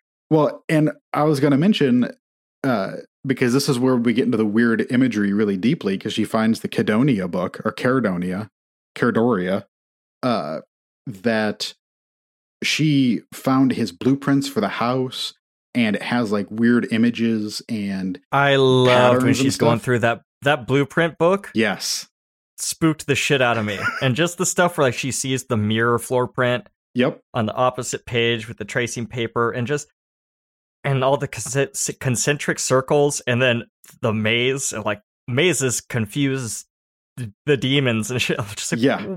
Where is this movie going? I loved that it's not your standard like crazy person notebook um with like scrawled stuff all over the place. Like it looks like an architect's notebook. Everything is very clean and even the the notes like seeing the word demon written out in that architect type that like that penmanship that they all use that they learn in school is wild because you're like this is someone who was fully in control of their faculties when they were writing these trap and confuse the demon and i think that's awesome uh Uh, I still I had such bad handwriting as a kid because I um I was taught cursive. Mhm. And I had shit handwriting and then I was told to write in cursive. So like through high school I wrote in cursive because it was faster. Mhm. But it was terrible. And then when I was a, when I went to college to try to be a mechanical engineer, they made you learn the architect. Everything is in block font. Mhm. I was like, oh my god, I can like I know it's slow, but now I can read my notes. I can look at my notes now and easily understand what they say without having to run through my own translation. uh my writing has been described um by a friend as looking like someone with the DTs trying to write whilst also being killed with a claw hammer. So That not doesn't sound very good. No, no, it's bad. It's very, very bad. it is rough. I, I pity anybody who actually has to try to read my notes. And I am a longtime carrier, uh, not only of Moleskine notebooks, I also, this is really dorky, I have a space pen that I carry with me at all times. So I'm ready to take notes in my Moleskine notebooks that I carry in my back pocket. Does that pen write upside down? Oh, this pen writes underwater? This pen would write through butter or engine grease? It's a great pen. Go get it. Go go get a stick of butter. I want to see you jam that pen into a stick of butter and then write a letter with It it. right through Go it. ahead. I don't believe you. It's uh, um, there's also a full Seinfeld episode about the astronaut pen. yes. It's a nice pen. Is that where you got the idea? down. No, I actually got it from uh fellow podcaster Merlin Mann, who writes uh, always has an astronaut pen and three by five cards on him to take notes. That Yep. Very nerdy productivity thing. wow. This is a friend of yours? No, just a longtime internet person I've admired. Oh, I see. I, I thought he sent you the pin. Mm-mm. I see. I gotcha. No, he was talking Well, on one of his shows. Then I'm gonna make it. fun of him. If you're carrying around three by five cards, don't. What? What? is, this is where this is where I show you Oh my no. stack of three by five oh cards Oh no. that sits on my desk. Why do you have three by five cards? So for the new script, I'm What does that say? okay. First of all, you can't read it. Secondly, No. for the new script I'm writing, uh, Yeah. I put each scene gets its own card. So when I'm plotting out the the thing, and this way you can like flip through it and read the movie scene by scene. Um, and if you don't like one of the scenes, you can just tear the card up and throw it away and replace it easily. And you can also shuffle them around in the stack so that your your mystery or whatever makes sense. Uh, That's how the limey was made. yeah, and they just left them shuffled. Yep. Thank you for understanding. uh, I wanted to mention Uh, that some of the patterns that she sees in his notebook early show up in the architecture of their house, which I thought was awesome. Um, like one of the patterns is the pattern on their headboard. Uh, and then another one is like in the wainscoting or the trim, uh, like on the the the doorposts and stuff. It's very yeah, cool. we're starting to see like human silhouettes yes. in the woodwork of her house. And also what's really sometimes it's like it's just in the way that the hallway is configured with like a bookshelf in the background. Mhm. But but, you know, like the way those shots are aligned creates this human silhouette. Uh, it's awesome. That's I love that that aspect is there even when she's not seeing it. So it's like Yeah. it, it creeps us out if you're noticing it. And when she freaks out, oh sorry, go ahead. I was just gonna say when when she actually sees it, then uh, it's amazing because when the the void, I guess, turns like the face turns, and it's still nothing, but from the silhouette you can see it turning. That's freaky as hell. It's so Yeah. good. That's great. Um, when she's freaking out and she knocks that statue off the desk and it lands upright, I wonder how many shots that took. I don't know. Uh, There's a great. Have you seen Dog Soldiers? Neil Marshall Yeah, movie. yeah. There's a great shot that they talk about in the behind the scenes where a soldier they're they're piling the furniture to create a blockade, and a soldier tosses a chair and it perfectly sits on top of the pile, Mhm. and they're like, "Oh, that that was literally the first shot. Dude just nailed the perfect throw." And we said, "All right, we're done. Moving on." uh, like Bryan Cranston throwing the pizza on top of the house. Oh, that's a good reference. Yeah. yeah. Those those one shot miracles. Yep. Uh, God, that pizza was awesome. uh, as opposed to David Fincher requiring like 50 some shots of Mark Ruffalo throwing an envelope onto a car seat in Zodiac. Um, what? yeah. And he Does didn't. e- Fincher is, does Fincher take a million takes? Fincher does a lot of takes. He's Okay. he is meticulous. He's like Kubrick. See, I feel like if you gave me 50 takes, you could edit together one where I look like a competent actor. like no matter what. yes. It's I I think his idea is to like drill the acting out of people or That's like uh there's a real old German director or something back from like the 30s or whatever. It's not the Passion of Joan of Arc, but someone else director who they were notorious for like taking so many shots that the actors would start to not even recognize the words that they were saying. They were Mhm. just noises that their mouths were making. Yeah, I think certain people. Um, I just read uh, David Mamet, a slim little book that he wrote called On Directing Film, and it really kind of bummed me out, like how he doesn't want actors to act. He's like, no, just perform emotion. That's it. Like, don't walk down the hall with purpose. Just walk down the hall. The editing will give it purpose. open this door. Don't look trepidatiously as you open the door. Just open the door. Everything should be uninflected. I mean, tell that to Lee Marvin in Point Blank when he's walking down that hallway. I that know. man's walking with a fucking purpose. And, and it's and like that's why it works. it's it's direct opposition to um, there's a, a great uh, interview with Nicolas Cage that just came out. It's like an hour long interview where he talks about uh, spends half of it talking about his career as a whole and then half talking about Pig specifically. And um, he can justify all of his overacting in all of his movies. Like it, it's choices that he's making to behave in a certain way and kind of try to blow up the idea of acting.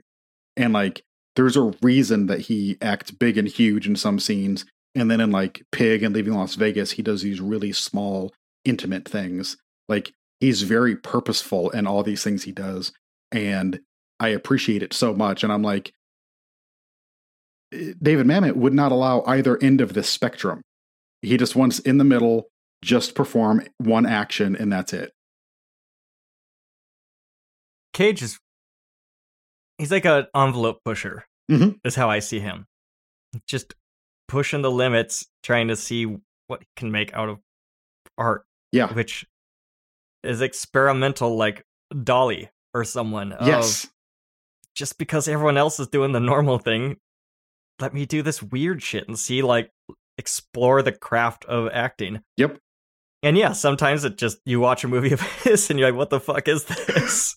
but then other times it completely works and elevates everything. hmm But he's taking risks. So that's the other thing. I I, I respect like any artist who doesn't just dial into mediocrity because that's what will get them financial success. Like be weird, push the envelope, do your own thing. You probably won't make as much money, but hey, you got my respect, and that's worth more than gold. That's great. Uh, uh, it's around now that Beth goes to this bookstore where some of his books came from. Um, and I feel like we've been tangenting a lot, but also I wanted to know if you have a bookstore like this because we have one and I love it. It's one of my favorite places. Like a mystical bookstore? N- n- Probably not that I've seen around. Well, I don't think this place is just mystical. Like it has a bunch of other stuff too. Uh, but we have this place called Rhino Books that is uh, it's a used bookstore. It's got a store cat, uh, and the shelves are like overflowing with stuff, and it's kind of maze like. I think it took up like two different um, spaces that used to be like townhouses or brownstone, and it, it's both of them combined and you kind of wind your way through the different sections. It's really cool. And um, Elizabeth and I went on our first date there. That's where I took her. Uh, and I bought a book of Edward Hopper paintings that night from this bookstore. And it's like, it's just one of my favorite little places. It's it's cozy and uh, you can buy old uh, trashy paperbacks there. that sounds cool. Yeah. I've been going to the library lately. So, um, That's like a bookstore. I'm sure there's little bookstores in Santa Rosa and stuff, but no, just hitting the library. And um, our library system's really, really good. There's a lot of cool stuff there. So, um, yeah, I'm gonna check out Master and Commander book next. Um, so this is where she finds uh, Madeline works at this bookstore, who's one of the women that her husband took a picture of. Um, Looks eerily similar to Rebecca Hall, to Beth. yeah, like just a shorter version of her, maybe. Yeah. She tells her that we never slept together, but he did flirt with me and uh, we went out and had drinks. Yeah. Then Uh, we get uh, Beth does look scary in this scene when she walks up to this girl, this Mhm. young woman, and confronts her.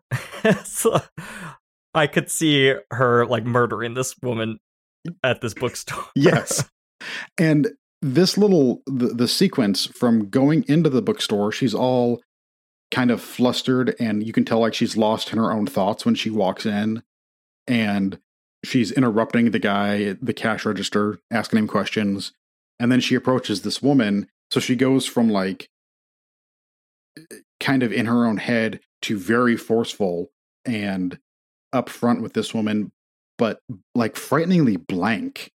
There's something about her that is just like like I'm not giving you anything. You're going to give me all your information and you get nothing from me. And then When she tells her to take her scrunchie off and take down her ponytail, yes. that's really, really intimidating and scary. Yeah. And it uh it's creepy and it makes me feel weird. And at this point, I think especially in my first viewing, I was like, is this all about her going over the edge? Is like that what this is gonna be about? Um I mean, she is a high school teacher, so it would be completely valid. she deserves it. She's earned that. Uh, she has. All teachers have. and then it goes from this into a dinner scene at uh, Claire's house with Claire and her family. And in this next scene, Beth is like enraged, and she it's the most she swears in the movie. She like keeps saying fucking over and over again, and she's like on edge and very angry at her husband and this woman and it's a more expressive kind of anger. And then Beth and Claire are outside, uh, like sharing a cigarette or something, and they're just parked up against a wall. Like they're both leaning against this wall in the carport, and she seems broken. And it's like such a good, and I, I realize it's all edited together, but th- just the little arc of emotions that you get to see in this sequence, I think is is fantastic. Um, yeah, I, I think her embodiment of like all the different stages of grief, if you buy into that theory or not, um, you see them all flash across her throughout this movie at one point or another. The only thing I don't think we get is denial, but even then, the fact that she's pursuing this is kind of her own form of denial. Yes, and um, in a little bit when she hears, uh, well, she's it once before. I think she does a couple times throughout the movie, but she uh, starts saying Owen's name out loud, like in the house. The music comes on, that Richard Thompson song comes on, and she like, like Owen, Owen. It, it's hopeful, like it's wistful. that- Oh, so I've woken up once to my Google Home playing music Mhm. in the middle of the night, and that's fucked. I was so confused and like kind of freaked out. Three, four nights ago, Ripley starts howling in her dream. And this happens Oh. like once, maybe twice a year. yeah, So I'm in my bed, and all of a sudden, just oh, it's just like, what the fuck is going on in here? I wake up, it's pitch black, and there's howling inside my house uh huh, scared me, man. It's like the one of the scariest things. It's like if you wake up to a cat fight, mm-hmm. cat fights that screaming that cats do, yes. it, it will like jolt me out of bed. So, uh, my cat Hopkins. Uh, occasionally, the cats will fight in the middle of the night because Peter gets real wild and Hopkins gets very cozy, and so I think like their energies don't match, and like when one wants to play, they you know goes badly. But Hopkins at around four o'clock in the morning is pretty reliable. He will stand in our uh, stairwell up to the second floor and meow, meow. And it really is like someone talking. It's so disturbing and it cuts through everything else in the house. It's horrible. And uh, I have to go and either let him out or I love cats. They're the best. the thing is, I don't think I sent you the picture uh, of that Elizabeth took of me a couple weeks ago, uh, taking a, a night nap um, at like five or five or six o'clock in the afternoon, and Hop- Oh, dangerous game, my friend. Hopkins Dangerous game. Hopkins comes and lays on my shoulder, like I sleep on my side, and if if available, he comes and sits on my shoulder and like sleeps up there perched, and that's how we nap. He's my nap buddy. That's sweet. Yes, it's really great. Every once in a while, I'll do like figure four where you're on your side and you bring your knees Mhm. up, and then Ripley will get in that little crook there and have Yeah. her head on my knees, and that's just like that's guaranteed. I'm falling asleep instantly if I have a dog ball Oh yeah, hanging out on me. you get that little cinnamon bun going, and you're just out. It's so Cinnamon comforting. bun. I've never heard that before. That's what I always call the dogs when they do Uh, I call them, I call them dog balls. Dog ball works too. Uh, so later when the girl, the bookstore girl, shows back up at the house, Mhm. and she says, uh, Beth goes, "How'd you know where I lived?" And she said, "Because he brought me here once." Me with my sense of geography, Yeah, I've gone places 12 times and I'm still using my fucking GPS Uh-huh. because I'm still unsure of where my flower distributor is. yes. so every time. So the fact that this woman is like a homing pigeon, where she remembered this lake house in the middle of nowhere from one visit, Uh-huh. very impressive. No, I I use my GPS all the time. Uh, even going to like the comedy club, which I go to like every other week. I'm like, nope, I need it. I when need I was in high school, going to like, I had to go like downtown San Diego to take an SAT test or something like that. I just remember like, you know, go to MapQuest, print my MapQuest, and then I would just like study it because I, I have anxiety about directions and Mhm. parking and that sort of thing. And it comes, apparently, I had it as a teenager because I remember freaking out and stressing so hard just going anywhere until I got like that first GPS. And then I was like, all right, well, at least now I'll always be able to like make it home or right. whatever, you know? That's amazing. Like, I not only started driving before MapQuest was a thing and GPS was the thing. Like, I remember my parents using the Thomas thing. Brothers, Was that like a, a map? the Thomas Guide, the, yeah, almanac or whatever. The, Yeah, yeah, yeah. not almanac, but map book. Yeah. Um, and then my dad had a GPS for the plane, uh, but we never had one like in the I'm I'm car. s- I'm sorry, you're, did your dad just fly you to school? What? No, we would fly like to other places, kind of in the uh, around the Chicagoland area for dinner or stuff sometimes. Because uh, that's what you do. you? I'm sorry. Have you told me about your dad being an an aviator? I don't think so. When my uh I was like 15 and 16, I was just learning how to drive. Um my dad your got dad had to one up you and learn how to fly. yes. He got his pilot license in like 6 months because can't can't let Josh take the attention off of me. No, look at me guys, I'm shiny too. Yeah, he uh and I remember like helping him study for his tests and everything, and I don't think he helped me study for mine. So that's just rude. Dad, you know you can't fly faster than 25 miles per hour in an alley. That's hilarious. Your your dad cracks me up. I, I know, I know you had struggles. but the, like just the things that you've told me about your dad, Yeah. they really make me laugh. Good.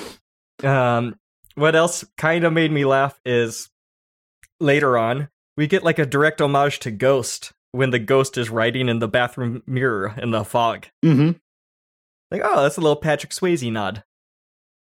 Oh, this was when uh, I made my note about uh, the afterlife because I did have one anecdote. My great grandmother, for for my whole life, talked to her dead husband. He like Like just casually. yeah, like he was still in the house with her, and if you would go over there with like like the whole family was going over, she wouldn't really do it, but I would go over and spend the night. Um, and she was great, like like all grandmas, right? She would make me cookies and whatever else I wanted, and My grandma is one of the most self-centered, narcissistic Oh, people God. I've ever met. and I am she so is- sorry. No, I, I, I had cool grandma and grandpa, but they were up in like middle California, so I didn't see them that often. No, the grandma I got stuck with is, it's unbelievable her narcissism. It's on another level. Oh God, I am so sorry. Dude, I still have one grandma. I hope she's not listening. I know she's I a d- big fan of broadcast signal. Uh, oh no, there's a whole family well, especially with her. But my my great grandma Spangler, um, I would go to her house and, uh, like I said, she would make cookies and she would uh, let me stay up watching like WGN, um, and you know they would show like I don't know Godzilla movies and stuff late at night, uh, and it was a great time. But if you were there and it was just a couple people there, she would, I think his name was George. She would talk to George and be like, "Yeah, yeah," like his chair. Like she would talk to his chair like he was still sitting in it, and it it's incredibly sweet. Like so this didn't freak you out. no, it was a very comforting kind of thing. It didn't freak me out nearly as much as uh, the fact that she kept uh, had little dolls uh, all over the house. I didn't like that at all. You you held up your finger like she had three two inch dolls. Uh, well, I'm specifically thinking of um, in the bathroom. There was one uh, sewn into or crocheted into um, kind of a dress that would go over toilet paper as kind of a toilet paper cozy to hide your extra toilet paper from your from the guests, but you know Uh-huh. where it is when you need it. So there was a doll, and the the feet go down in the tube, and the doll's head pokes up, and it looks like it's wearing a dress. Um, and I would have to get up in the middle of the night and go to the bathroom and see this thing sitting on the back of the toilet tank, and it would freak me out. Like I had to like turn the doll away, and I hated touching it. But I couldn't. Also couldn't let it look at my penis. That's not going to happen. my, my grandma got the kids for Easter a few years ago. Like it's like a, a bunny doll, but with a porcelain child's face. Eh, A stuffed rabbit with a child face porcelain, and the Ugh. kids were all terrified of it. And they were all like freaked out and didn't want it in their room and shit. No, I don't like that at all. That's very upsetting. Uh, what's your what's your next note? Because my next note is a a really cool hug scene, as we're kind of approaching the end of this movie here. Um, I had. Uh, oh, Beth goes back to the the half built house and sees an ear under the floor. Which, Oh yeah, and then sees a lot more ears. yeah, like when she sticks There's her head down bunch. in the There's hole. like a whole a whole community down there. yeah, like from from fairly fresh to mummified. Just the Dude's, whole dude's been at it for a while. yeah. Uh, it's it's real gross. I would just imagine the smell of like you break that floorboard and what would have to be coming up through that. No. uh in the the bathroom shot is what I have. Uh also that it's like she's clearly in the bathroom and then there's a shot with the the fogged up mirror behind her and it just looks like she's in a like in a nether region like in a dream space or something. Or maybe in the the version of limbo from the end of poltergeist 2 where it's just clouds. Um And grandma floating around. yes. That uh like suddenly she's like detached from reality totally. There's no there's nothing around her and it's just this fogged up mirror window and you kind of can't tell if it's her or her reflection and which way she's even going it's really really cool Yeah, well, because at one point, dude smashes a woman's head into the mirror, and then her head gets smashed into the mirror, and then that somehow propels her into the mirror universe. yes Uh, this movie crazy. uh and the part where were you talking about when uh when, she, when she approaches Owen and yes gives him a hug, and you see her fingertips yes flexing against his invisible body. And then when, when he turns her around and does that thing where you can tell he's putting his chin on his shoulder, Uh-huh. just as that girl had said he had done. And then when he says, I'm not Owen. Uh huh. Woo! That was goosebumps from top to bottom, man. Yep. Like I had kind of toyed with the notion of like maybe that like how does she know who this entity is? But when that line was said, oh fuck this. I am like I am out of here, man. I'm jumping out of my skin. That whole little sequence, like you see her fingerprints or her fingers like indent as she touches nothing, and then it, it ripples over her skin and her clothes and like depresses her skin, and you just see like this hand moving over her, and know, it's funny. This cost this cost Verhoeven like 150 million dollars to do right, 15 20 years ago. yeah. And now you can just do it in like the lowest budget movie. Uh, I was gonna say this is way better than the Dan Aykroyd blowjob scene in Ghostbusters.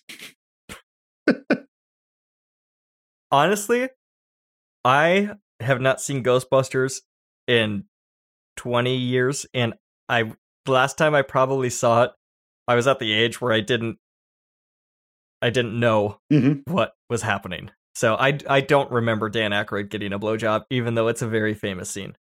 Oh, I starkly remember that from my childhood. Seeing a grown man's underwear and bulge was definitely stuck in my brain.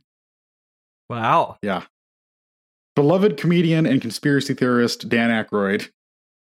Is he? You see his whole package. Oh yeah, he's Oh, that makes sense. That's why he probably made Crystal Head vodka. Yes. Because he's into like Crystal Skull bullshit. yep. Yeah. Uh, he was.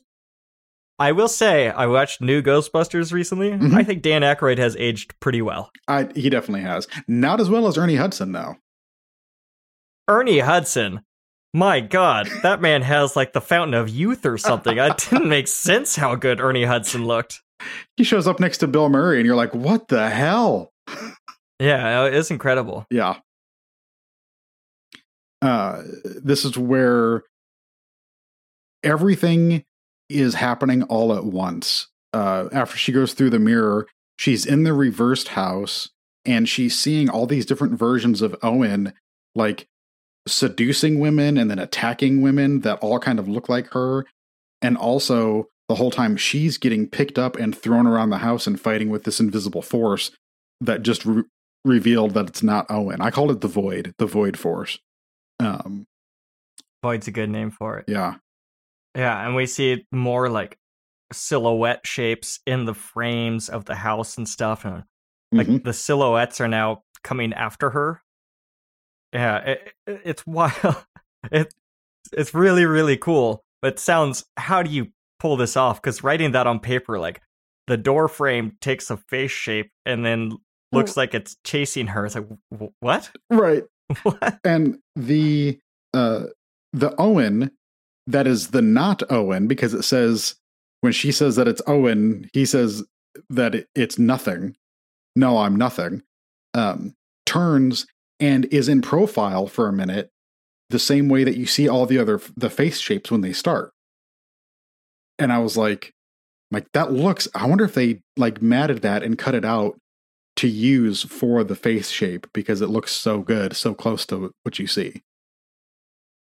So we're in the boat. We got a blood moon, and then we got Mel and her best friend see her in the daylight sitting in the boat. She has the gun in her hand, right? Yes, and the the nothing tells her that it's been coming for her since the accident she had as a teenager, and that Owen tricked it by feeding it other women who looked similar in building uh, a trap house. I call it the trap house across the lake. Uh, oh, and somewhere in here before it takes her to the boat, uh, it puts her in the position of the wooden idol. It like she floats in the air and uh, she's bound up into that same position. Yeah.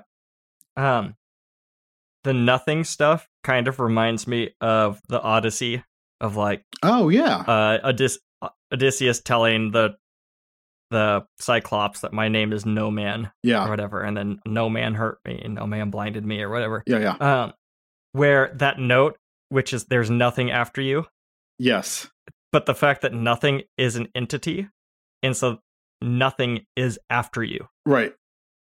That's scary. Yep. Like the void is pursuing you.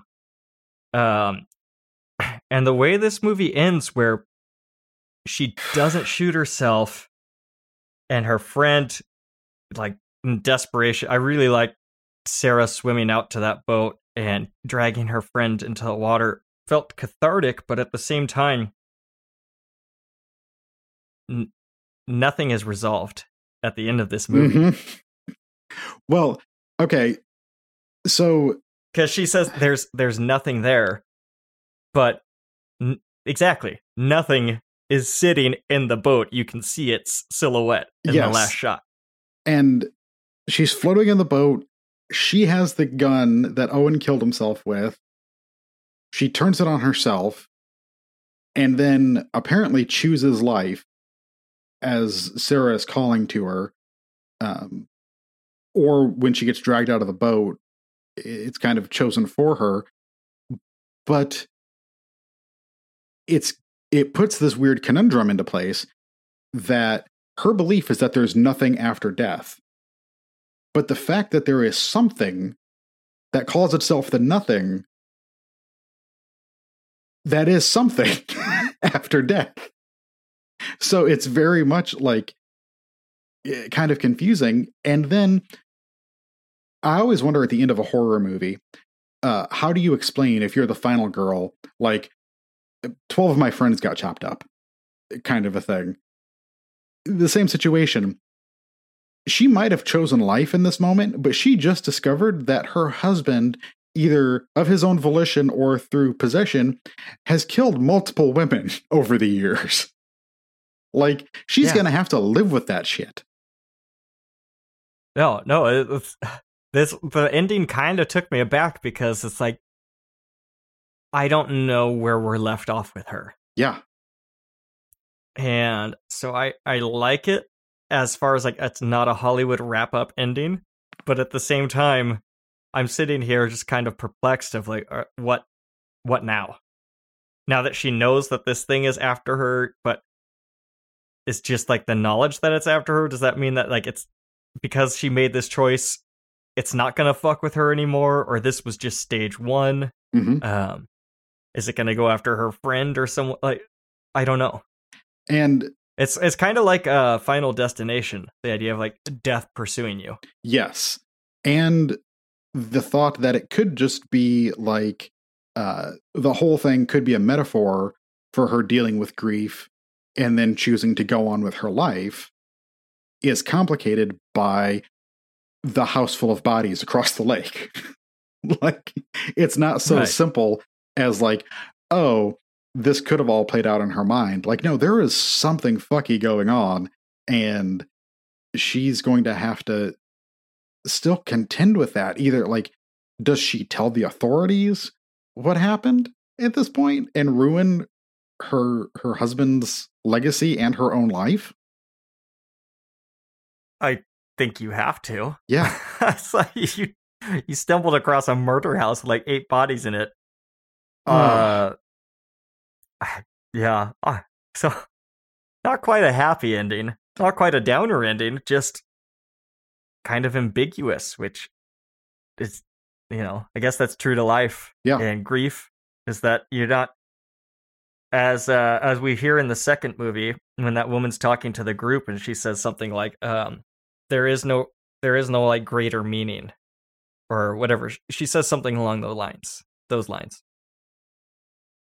Um, so right before we give our ratings here, uh, I did want to mention that if you are on Letterboxd and you look up the Night House, uh, it actually pulls up a curated list from the writers of the Night House, which um, David Bruckner didn't write it. Ben Collins and Luke uh, Piotrowski did, and they did a list of all of their influenced of the movies that influenced them and commentary on this list on Letterboxd, which uh, is a great resource if you want to dig deeper into what this movie does. And of course, there's stuff like um, David Lynch on there because it seems almost impossible that this would not be influenced by his work.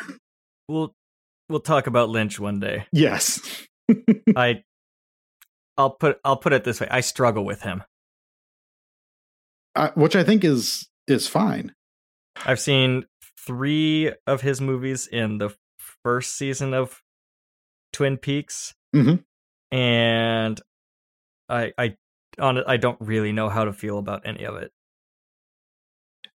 It's taken me a long time, but I've I've very much come around to appreciating him a lot more than I thought I did. Uh, I also just realized that these writers who wrote this also wrote the movie Super Dark Times, uh, which is great. I think Andrew and I might have covered it um, on my old show, but that led me to their podcast where they cover the um, Neon Neon Gen- Genesis Evangelion, uh, and I was like, I want to get into some anime. Who are some smart guys that can lead me? These guys who made this great movie, uh, and so once again, very circular. Uh, it's a small world. I'm watching my second Miyazaki tonight. Ooh, what's that going to be? Uh Nausicaa? Nausicaa in the Valley of the Wind. Yeah. yeah, that sounds right. Yep. I think we're going chronological because we started with Castle of Cagliostro. Okay. Yeah, I I think uh, you're moving into the the more renowned period of stuff. Didn't you Yeah, watch Mononoke? Cagliostro, Cagliostro was pretty good, but I was I didn't really connect with it, so I'm looking forward to less French inspired, more straight up Miyazaki stuff. hmm Um, you got to let me know when you're doing um, Spirited Away because that's that is by far my favorite. Uh, yeah, well, couple movies, I think, a couple weeks. So, what do you rate this one? Uh, I'm a s- strong four out of 5 Mhm. I it, it spooked me.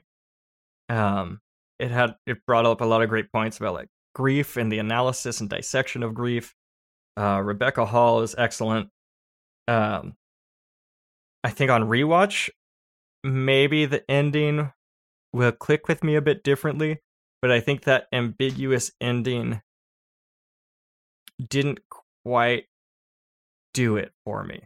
Hmm I, I- I don't I, I think I just somehow I wanted a little more than he's killing women to protect I, I don't know, I, I wanted something a little more cosmic one way or another, or or just something different, I guess, from the ending. How about you? Um, just you saying that makes me think that a lot of this could fit very easily into the Benson and Moorhead uh, type Yeah, stuff. oh yeah, Like, like, this would fit right in with resolution and the endless. yes, And that one that one broken down house did remind me a bit of resolution yeah. of this like a similar location.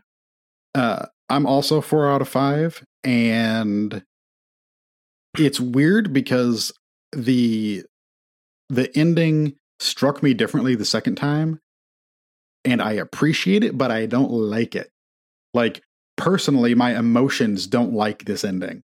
I don't like the. It's not even that it's unresolved. It's how much bad shit there is still left for this woman to deal with. I could I could see that for sure. Yeah. But then again, I don't want it to end on like a sunshine and roses and his soul has been laid to rest and everything is okay again and the sun sets over the beautiful lake. That's not what I want either, but I- I'm not really sure how I would want this movie to end. Yeah, you kind of get the idea of that um like either the memory of her husband or his spirit or something is like tortured or in control of this nothing. Uh and that's upsetting because at least his image to her, he controls that. And that's like on a on a spiritual level that's upsetting. I don't like that. Um, but I, I again like watching this movie and then going straight into broadcast signal intrusion. I think I called it interruption a bunch of times on last week's episode or whatever. um, these movies really feed one into it one into the other in a great way. So I'm really looking forward to talking about this next one. Oh yeah, definitely. Next movie we're going to be talking about is Broadcast Signal Intrusion from 2021, directed by Jacob Gentry and written by Phil Drinkwater and Tim Woodall. Uh, that's funny. I was just drinking water. We are not including that. I'm cutting that right now. Make a note. cut it. Uh, and we got Ben Lovett composing the music for this one also. And uh, so, Josh, you chose this one as well. And I, I, when we first paired these two, I thought we were just pairing these movies because they were two horror-ish movies that came out in 2021, kind of in the second half. I had no idea how many parallels there were between these two. Well, and I did just find one more, which I Oh, pers- I personally love. Uh, director Jacob Gentry. Did you hear my cat? Yeah. That's that's the middle of the night sound? Except for it's normally longer. Yeah, that would that would creep me out for sure. Uh, Sounds like a it'd be like one of the ring kids or not ring kids, one of the grudge kids in yeah. your house. uh, director Jacob Gentry is a Nashville native. So Wow. he's, he's a local boy. Shit's all coming full circle. You guys have probably crossed paths. Oh, that'd be wild. I could tell him how much I appreciate his movies. At least the two that I've seen. Because I have never seen uh my Super Psycho Sweet 16. I don't think that exists. I know it's listed, but good luck finding that. or Synchronicity. I have seen Synchronicity. Yeah. With AJ Bowen? No, I saw Synchronic. I've meant to see Synchronicity. Synchronic was the Benson Moorhead Yes. time travel drug movie that came out last year. Synchronicity is something else. Yes. But it is also a time travel movie. So- yeah, I, I feel like when you have Kron in there, you're usually doing something with time. Also, have you seen Time Crimes? time Crimes is great. Ah, would love to talk Time Crimes. Yes. Uh, so this movie came to my attention because of our good friend George. Uh, early on last year, he got to see it through a festival screening, an online festival screening, and had it as one of his favorites of the year, kind of at the halfway mark, I think. Uh, and so it was always high up on his Letterboxd, and I kept seeing it. And basically, as soon as it, it dropped to be able to pick up, I did based on his strong recommendation. And I think it's a either six ninety nine or nine ninety nine purchase on iTunes. So, um, you know, I'm a sucker for these things. It's an indie movie uh, from a guy that I kind of know his work. So yeah, I was into it, and I watched it the first time late at night. This was like a, maybe I started it at like midnight or one o'clock in the morning. Uh, and man, that is a funky vibe to go to sleep to. Is finishing You this finished it? yeah, finishing this movie because it was one. Uh, I have a habit of starting a movie. I'll get a half hour or an hour into it, and then finish it the next day. I know you do that a lot. I rarely do that. I do it all the time. I did If, it. I, if I'm, if I'm sleepy, night. I watch TVs. TV. I don't watch movies when I'm sleepy. no, if I watch TV, I'll watch like six episodes. I'll stay up for three hours for some reason. Yeah, like me with the terror. Just Yeah. fucking watching way too late into the night. Just plow through it. Um, but no, this one grabbed me, and I was like, "This I couldn't sleep without this being resolved." Which you know, jokes on So me. I asked you which one you wanted to watch 1st Mhm. and you said Night House because I want to live in that world of broadcast signal as long as I can. Yes, So what? What about? Is it the noir vibe? It- what? What's pulling you in? The technical film geek shit of working on cameras. It's I love that part. I love uh the score for this. Uh, I The think score is really good. It's I. You don't get saxophone much no in movies anymore, and like the, the saxophone combined with the orange lit streets at night. hmm I the night lighting in this movie, it's it, everything is orange, and I loved it. It Yeah. looks so good.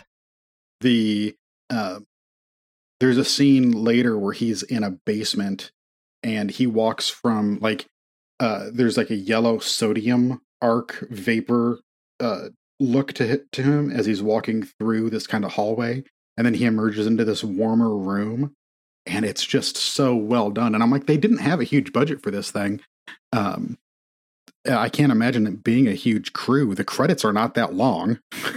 So there wasn't a whole lot of people to support this and it looks aces. I like and the way they shoot chicago i also really love. And there's something about i mean this was like around the the last times that i was in chicago and spending a lot of time up there was about the time that this takes place like late 90s early 2000s This is ninety nine, right? yeah i think so Uh, so what do you? When I think of Chicago movies, I'm going like John Hughes, basically. okay So what? Which is a very different side to Chicago, or it's like I feel like that's like suburbs and downtown financial district or something. So what? Like, what's the vibe of Chicago that you kind of remember? Um, I loved going up there. My mom and I would go up uh, on the train and go shopping. Um, you know, like once or twice a year, that kind of a thing. Um, once I started driving, I would drive up to Chicago, and it became like the first city that I knew at all. Uh, and because it was like an hour and a half, two hours from where I lived, which and there's nothing in between. There's Gary and East Chicago in Michigan City, which is all like it's fine. Michigan City is good for um used to be good for shopping, but Gary is good for getting out of as quickly as you can. it's terrifying. Um Terrifying? Why? uh, Gary, despite being the home of uh, Michael Jackson, was also the home of murder for a long time and had a murder rate higher than Chicago itself, despite being a much smaller town. Really? Yep. Wow. Yeah, like per capita, it rivaled um, New Orleans, which I think was way up there. Uh, it was the only place that I've ever been to to this day that the McDonald's had uh, metal detectors and uh, policemen uh, guarding it. Yeah. Yikes. Very, Yeah, Mc- McDo- shit seems to go down around McDonald's, doesn't it? yeah, it does. no, no matter what city you're in, if there's a McDonald's, uh, uh, there's just action going on around there, one way or another, you know. And San Francisco, there's a McDonald's really close to Haight Ashbury and like adjacent to this park, and so you uh, you just get everything in between, every kind of person in between going in there, uh, it's always chaos. Oh yeah, especially when you've got like um people like business people coming in for their lunch and then the street people who live around there who are kind of like encamped in there and it's all mixing in the middle of the day. Oh, that's wild. But uh also Chicago was like we talked about this a little bit in the in the Candyman episode. That was like my city and it's become like my movie city.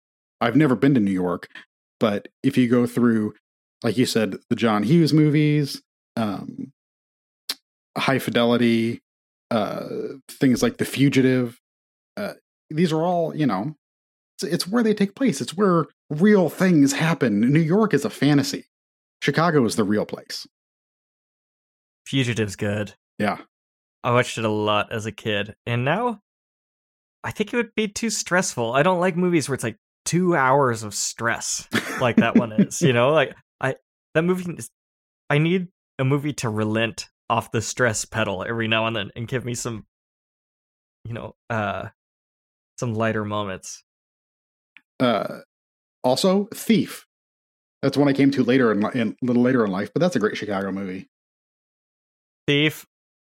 I, I, I, I'm, I'm a real, uh, how do I put this without sounding like a real misogynistic asshole? I wanna I wanna edit Thief Mhm. and Heat and just cut out I, I cut out all the sappy shit, which basically just means writing editing out every single female role in both those movies. Uh huh. I don't care about James Caan adopting a child. And Heat is Heat's excellent, but when I rewatch Heat, I'm not rewatching Heat for De Niro's relationship with his girlfriend or Kilmer's broken relationship with his wife. I'm rewatching Heat for bank high shit. I would love a 90 minute cut of Heat. Oh no! I like. There's something about seeing um, uh, Natalie Portman's suicide attempt. Once again, we're going to suicide, and in the middle of that movie, that is like the fallout. You just get these drips and drabs of it, but you have to see how these men impact the women around them. And It it works. I just okay, don't want to re on a rewatch. That's not why I'm watching. It's it works, and it's it's a very strong point of like why that movie is so good and so regarded. But when I'm rewatching it, I just want to see the armored van heist, Mhm. The the heist where they steal uh Val Kilmer going to the construction site, then doing the money handoff, and then like the bank robbery, and that's like that's pretty much it for Heat. And then the finale. Give me Uh, that Moby song at the very end, and then I'm good to go. Good to go. Ninety minutes in and out. Wash my hands. Done. What about uh, De Niro standing in that that house, uh, looking out over the ocean? I don't remember that. When is De Niro looks at an ocean when he's talking to his girlfriend? Um, it's after that. Is it De Niro? There's a famous. There's a shot that is copied from a painting.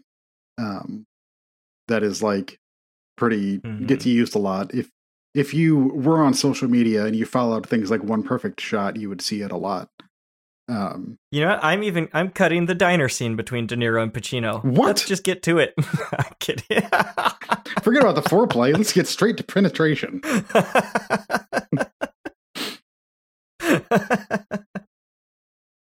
oh, we we need to we, we need to get going. We So we meet uh, Harry Shum Jr., who I don't know that I recognize him from anything else. He's I looked him up. His biggest thing seems to be Crazy Rich Asians, which I did not see. Uh, I haven't seen him in anything. Okay. This was my first Harry Shum Jr. vehicle.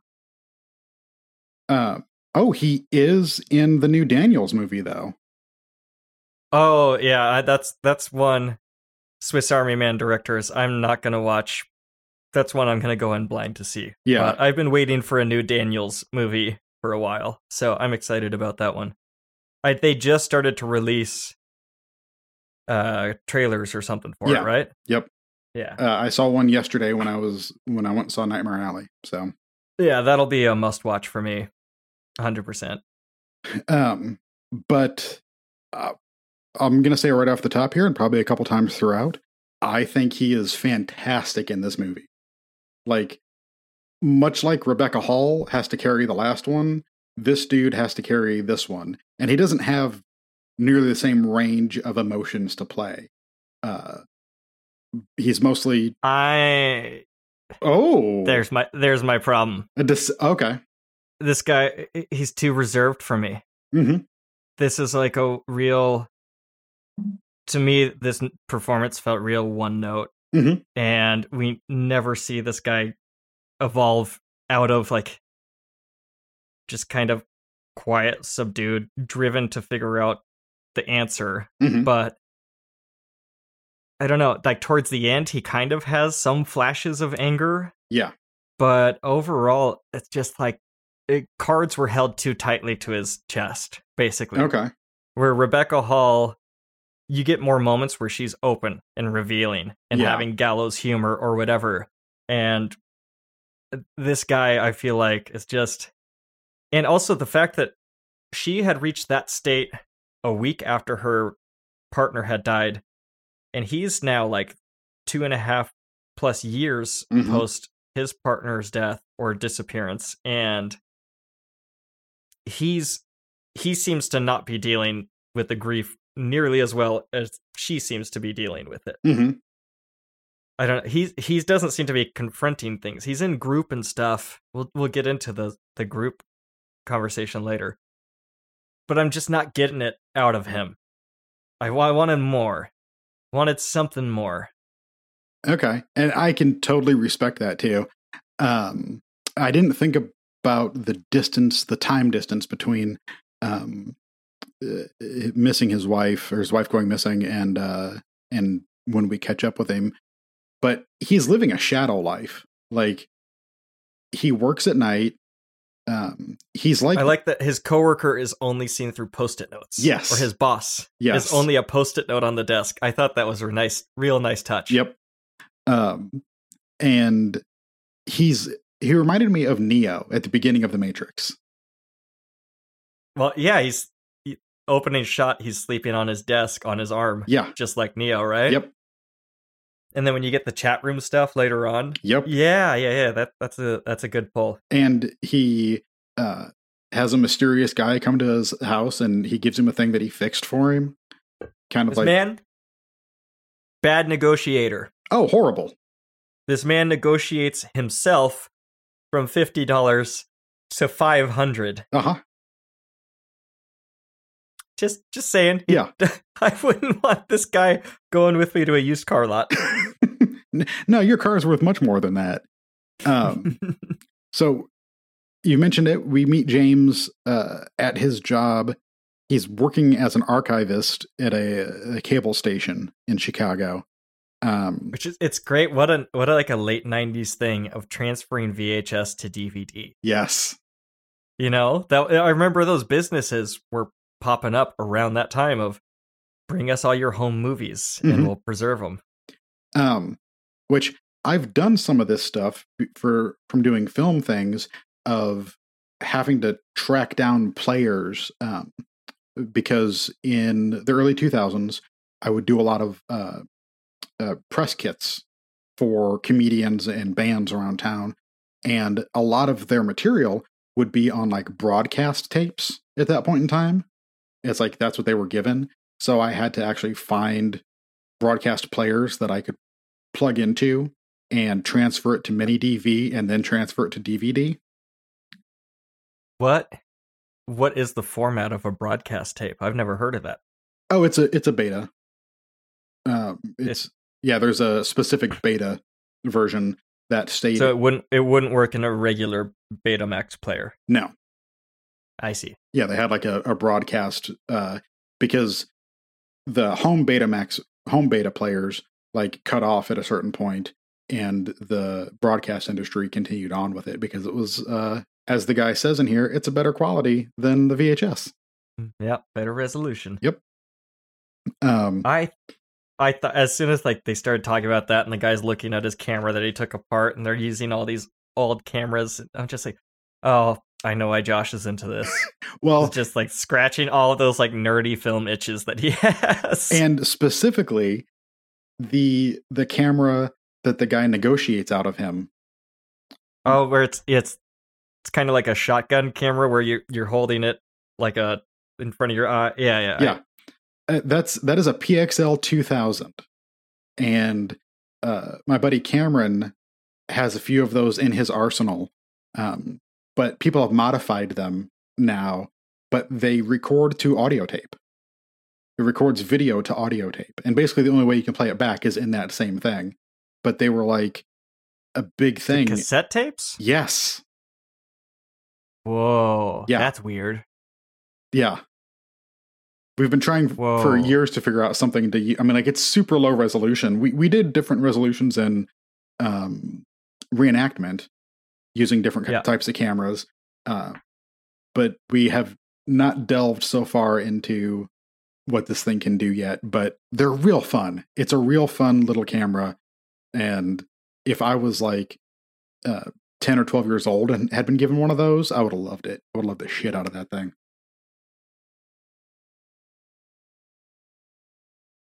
You looked like you were going to say something. You looked. There's nothing there. You had. I was- Uh, I had a mini. I had a mini DV cam in high school, Mhm. and we. Right, that was where I took my first film class. Was uh junior senior year, and that class was like you could just go off and like walk around campus as long as you had a camera in your hand. mhm. Staff or whatever wouldn't really question you. My friends and I were like doing car stunts in the school parking lot. Shit, like we should not have been doing these things. Like my friend like jumping off a ledge into the bed of a pickup truck, and he was like an offensive lineman who had a bad knee, and like he kind of Oh, fucked God. his knee up, jump, just all sorts of crazy shit. That's. Fun. I, I wish I I wish we still had we were bad about like keeping records Mhm. back then and everything was on mini DV tape. So those are all oh those movies are lost to time. I mean none of them were good. They were all like iMovie wipes and Yep. horrible needle drops of POD. Oh, God. just just you know like your run of the mill like shit high school film. Uh, I remember. in- Nothing. Every everything is in camera audio because just I swear to God, the guy didn't teach us about ADR, and I didn't learn about ADR and like how like how fake movies are until I was in my I don't know mid 20s Mhm. when I learned that like oh yeah, all like any outdoor audio is basically completely created again from scratch in a Foley studio and ADR. Yeah. Uh, I did do a. Uh, actually, it was a Macbeth uh, adaptation that was my first like filmed project. I did a lot of um, fake music videos when I was younger, but I did a Macbeth for maybe a junior year project, and I remember emptying a bunch of um, those little twists of paper that you throw down and they pop. They have a little bit of gunpowder Oh, yeah. or whatever in them. Snappers. Yes.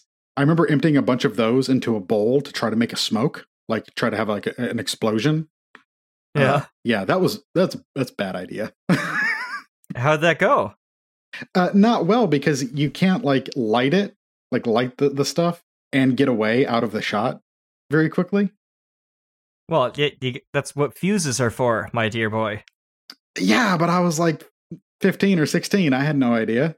Also, you just dumped a bunch of them individually wrapped into a bowl. No, like opened them, opened them up, Oh, untwisted oh them. yeah, good, and- good yeah. for you. So you made like a little miniature bomb. Yes, basically. good which for you. which we set off in my friend's woods. Uh, of what we did after a couple tries was position it behind a uh, log, so they could be behind the log and light it. That was my my big way that I figured out how to do that. And then somebody appeared from the fog in a cut because we actually had uh, VHS editing machines at school that we could use. Really, I remember editing shit in camera, Mhm. where you just hit pause on the camera as soon as the one shot's done, and then you record your next take. if that works for for school projects and stuff for a history class and oh god we did a and this is weird um it i'm wondering if it was because of watching night house yesterday uh and we're gonna get kind of kind of maudlin for a second um last night actually i had a dream uh, about my friend mark who took his own life a few years ago and it was the first dream i've had about him since then. So i woke up in a real nice mood because i felt like he came to visit me last night um but that puts to top of mind uh, that Mark and I did fake variety shows when we were kids uh, on my parents' uh, big camcorder, and we would do magic acts where the whole act was like you drop something and then you cut, and then it you know like it never splashes in the bowl, that kind of thing. Um, you throw the you throw the fake bird and then it turned into a real bird outside. All kinds of all kinds of stupid. Isn't it shit like crazy that. that David Copper David Copperfield made millions of dollars Uh-huh. doing that exact same shit? Yes. There's TV magic. I remember there was one where it's like, I'm gonna make this tank disappear. And then they literally put a handkerchief over the lens of the camera hmm and then just like slid that set out slid a new set in. There's no more tank, and then took the handkerchief off the camera. I was like, ta-da! like this is not magic. This is you can't use editing to do magic. Like, magic is sleight of hand. It's not this. This is Yeah. just bullshit. But he learned all that from from being on Terror Train, and they got to he got to fake all of his tricks on there too. However, there is one great thing that that guy does with like a live goose, which I'm not crazy about using live animals for your own entertainment purposes, but outside of that, it's like he does like this whole like goose swap, and then it turns into like a stuffed animal goose you know, out of a hat or whatever, and he does it real quick. And then he does the same thing in slow motion, and I think um, Chariots of Fire Okay, plays. And then he, he's doing everything in slow motion, but the sleight of hand is still so good that even in slow motion, yes. you can't pick up the the switch. Um, I love, I I do enjoy good magic, like sleight of hand, shit like that, where someone just makes quarters disappear. I know it's dumb, but goddamn, if I'm not impressed, uh, did you have you ever seen a magic show, a big magic show? never. when I was in middle school, um, my mother came to pick me up from early from school one day, and they had surprised me uh, with tickets to go see David Copperfield. And we saw, we went. I don't remember where the theater was. Maybe it was Fort Wayne or Indianapolis. We went to, um, but we had like cheap seats way up in the balcony.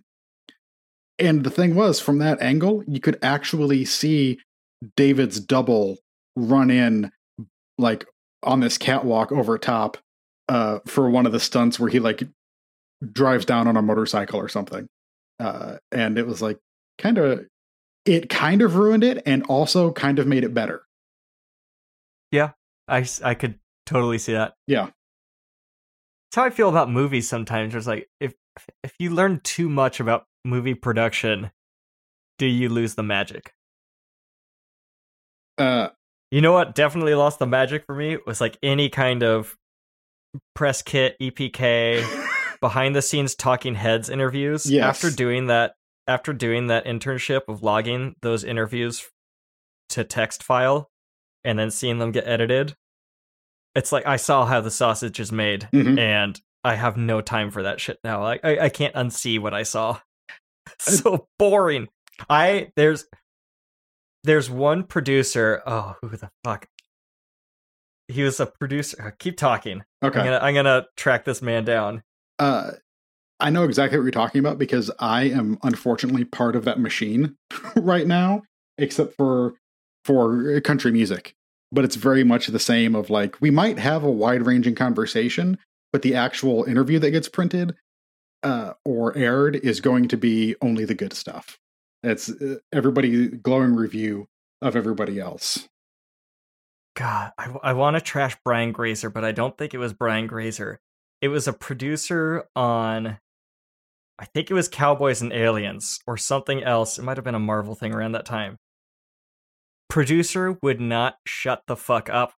Interviews with like Daniel Craig and Olivia Wilde were Mhm. like 20 minutes long, succinct answers in and out. This producer, it was like a 50 minute long interview, and the guy would be asked the most simple question and he would just rattle on for like four minutes just and you could just tell it's like there's got to be a soundbite in here somewhere. If i just keep talking Yes. they have to use something that i say. And so the fucking dick just would stop talking. I was losing my mind logging this. The also that was where uh sorry uh harrison ford and jon favreau did a sit down interview for the behind the scenes Mhm. and Harrison Ford was wearing red socks under his pants and dress shoes. And they showed because he was sitting cross legged, and so it could see his socks. And someone at Disney or whatever was like, uh, his red socks are distracting. Change them to blue. And so I just hung out and shadowed an editor as guy went like frame by frame doing a red to blue replacement on Harrison Ford's socks for a behind the scenes interview that was when I was just like, I I just wanted to smash smash Disney.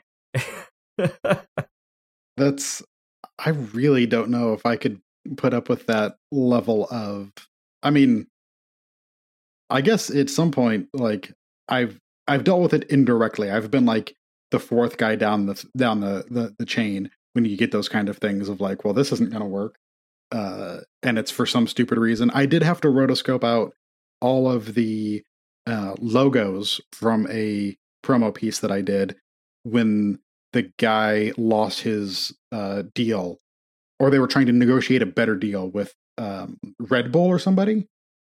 He was wearing the clothing. Uh, it was a cup that he was holding and gesturing with.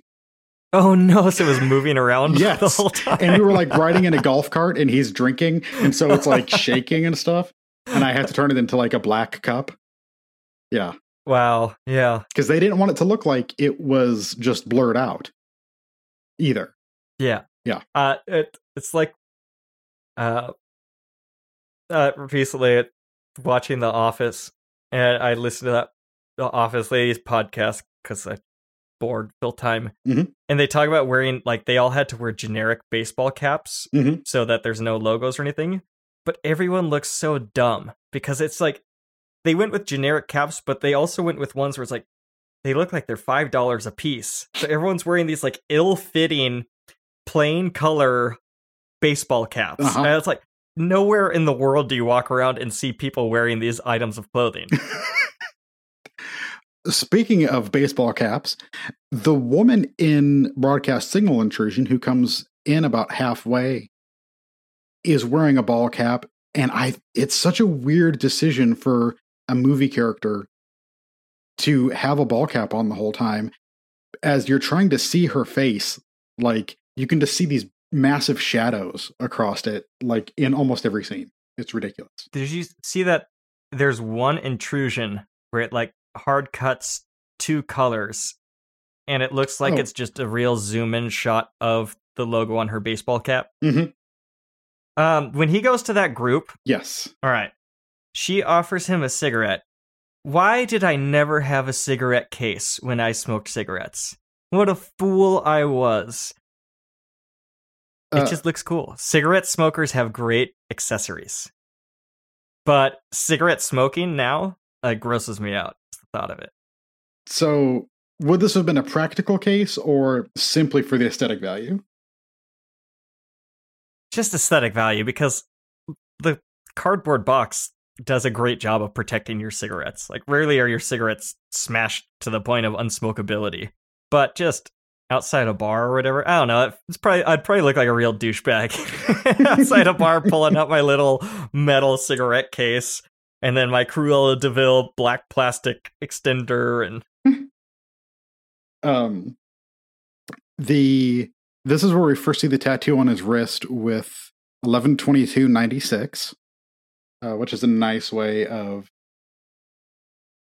putting uh, that that's an important date, and also talking about uh, the fact that he's got a missing wife. We get all these hints that it's happened and when it's happened before we get an actual like exposition that it did happen that he lost his wife on that date for some reason. Um, my cousin got forgiven tattooed on his wrist because he thought 9/11 was the beginning of the rapture. wow. And He's since had it lasered off. oh my gosh. Oh, There's some serious Christians in my family, man. I used to be one of them. wow. So he was ready for the the left behind situation. Yeah, I, I, I don't know what the fuck he's thinking, man. I don't. I see my cousins like once a year, maybe. That's, I don't know. I only have two cousins, so you would think I'd be closer with them. When Yeah. people talk about like family reunion with fifty or sixty cousins, I have two. I barely know either of them. Oh, I have like a dozen or something, and I don't talk to any of them. I don't know any of them. I Uh, see them like for Thanksgiving or Christmas, and you know every once in a blue moon. We always get along fine. They both married very nice women and have kids now and stuff. So they're both good dudes. Get along with them fine. No, it's been like 20 years uh, since I've seen any of them, I think. I have I have one cousin that I've seen a few times since then, but it's probably been a dozen years since I've seen him. Uh, I don't think I'm friends with any of them on Facebook anymore. Um, I'm pretty sure one was in jail uh, on weapons charges, and then after that happened, there was some other unsavory things that came to light, and he wound up staying in jail for a, a while longer. So Yikes. yeah, not good. No, it's Ickes. It's close. Ah, Can you hear me roll my eyes, listeners? uh, What's I- the next scene? I Let's get to some intrusions. I wanted to mention the fact that uh, the tape he's watching talks about Chicago, and the Chicago Cubs get a shout out, but the White Sox do not because fuck the White Sox. I love that. Really? Why? What's the deal with the Cubs versus White Sox? Wait, who chooses which team? Oh, it's north. Is there a, is there like a line in the city? yeah, it's North Side versus South Side. Which one is which? Sh- The Cubs are the North Side. So, it, but so north side. That's like the yuppity side. Ooh, um, I don't know about that. It's all city. It is. Uh, I do believe Cabrini Green would be on the South Side.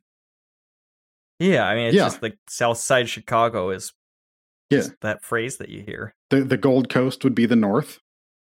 Uh, so it's just and WGN was the Cubs station when I was growing up.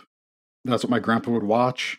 Like that's what I was indoctrinated into. Which ironically, people tried to indoctrinate me into Notre Dame. It totally backfired. The Cubs, on the other hand, it totally worked. Can I just say, shame on you for what you did to Steve Bartman.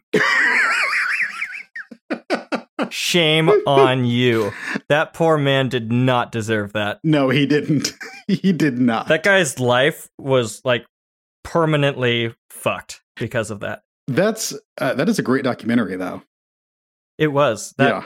it was it a 30 for 30? Yep. Yeah, if listeners, if you want like a wild story about sports and how just being a fan in a stadium can ruin your life, check out the Steve Bartman story in the 30 for 30 documentary. Crazy. It's called Shame on Chicago.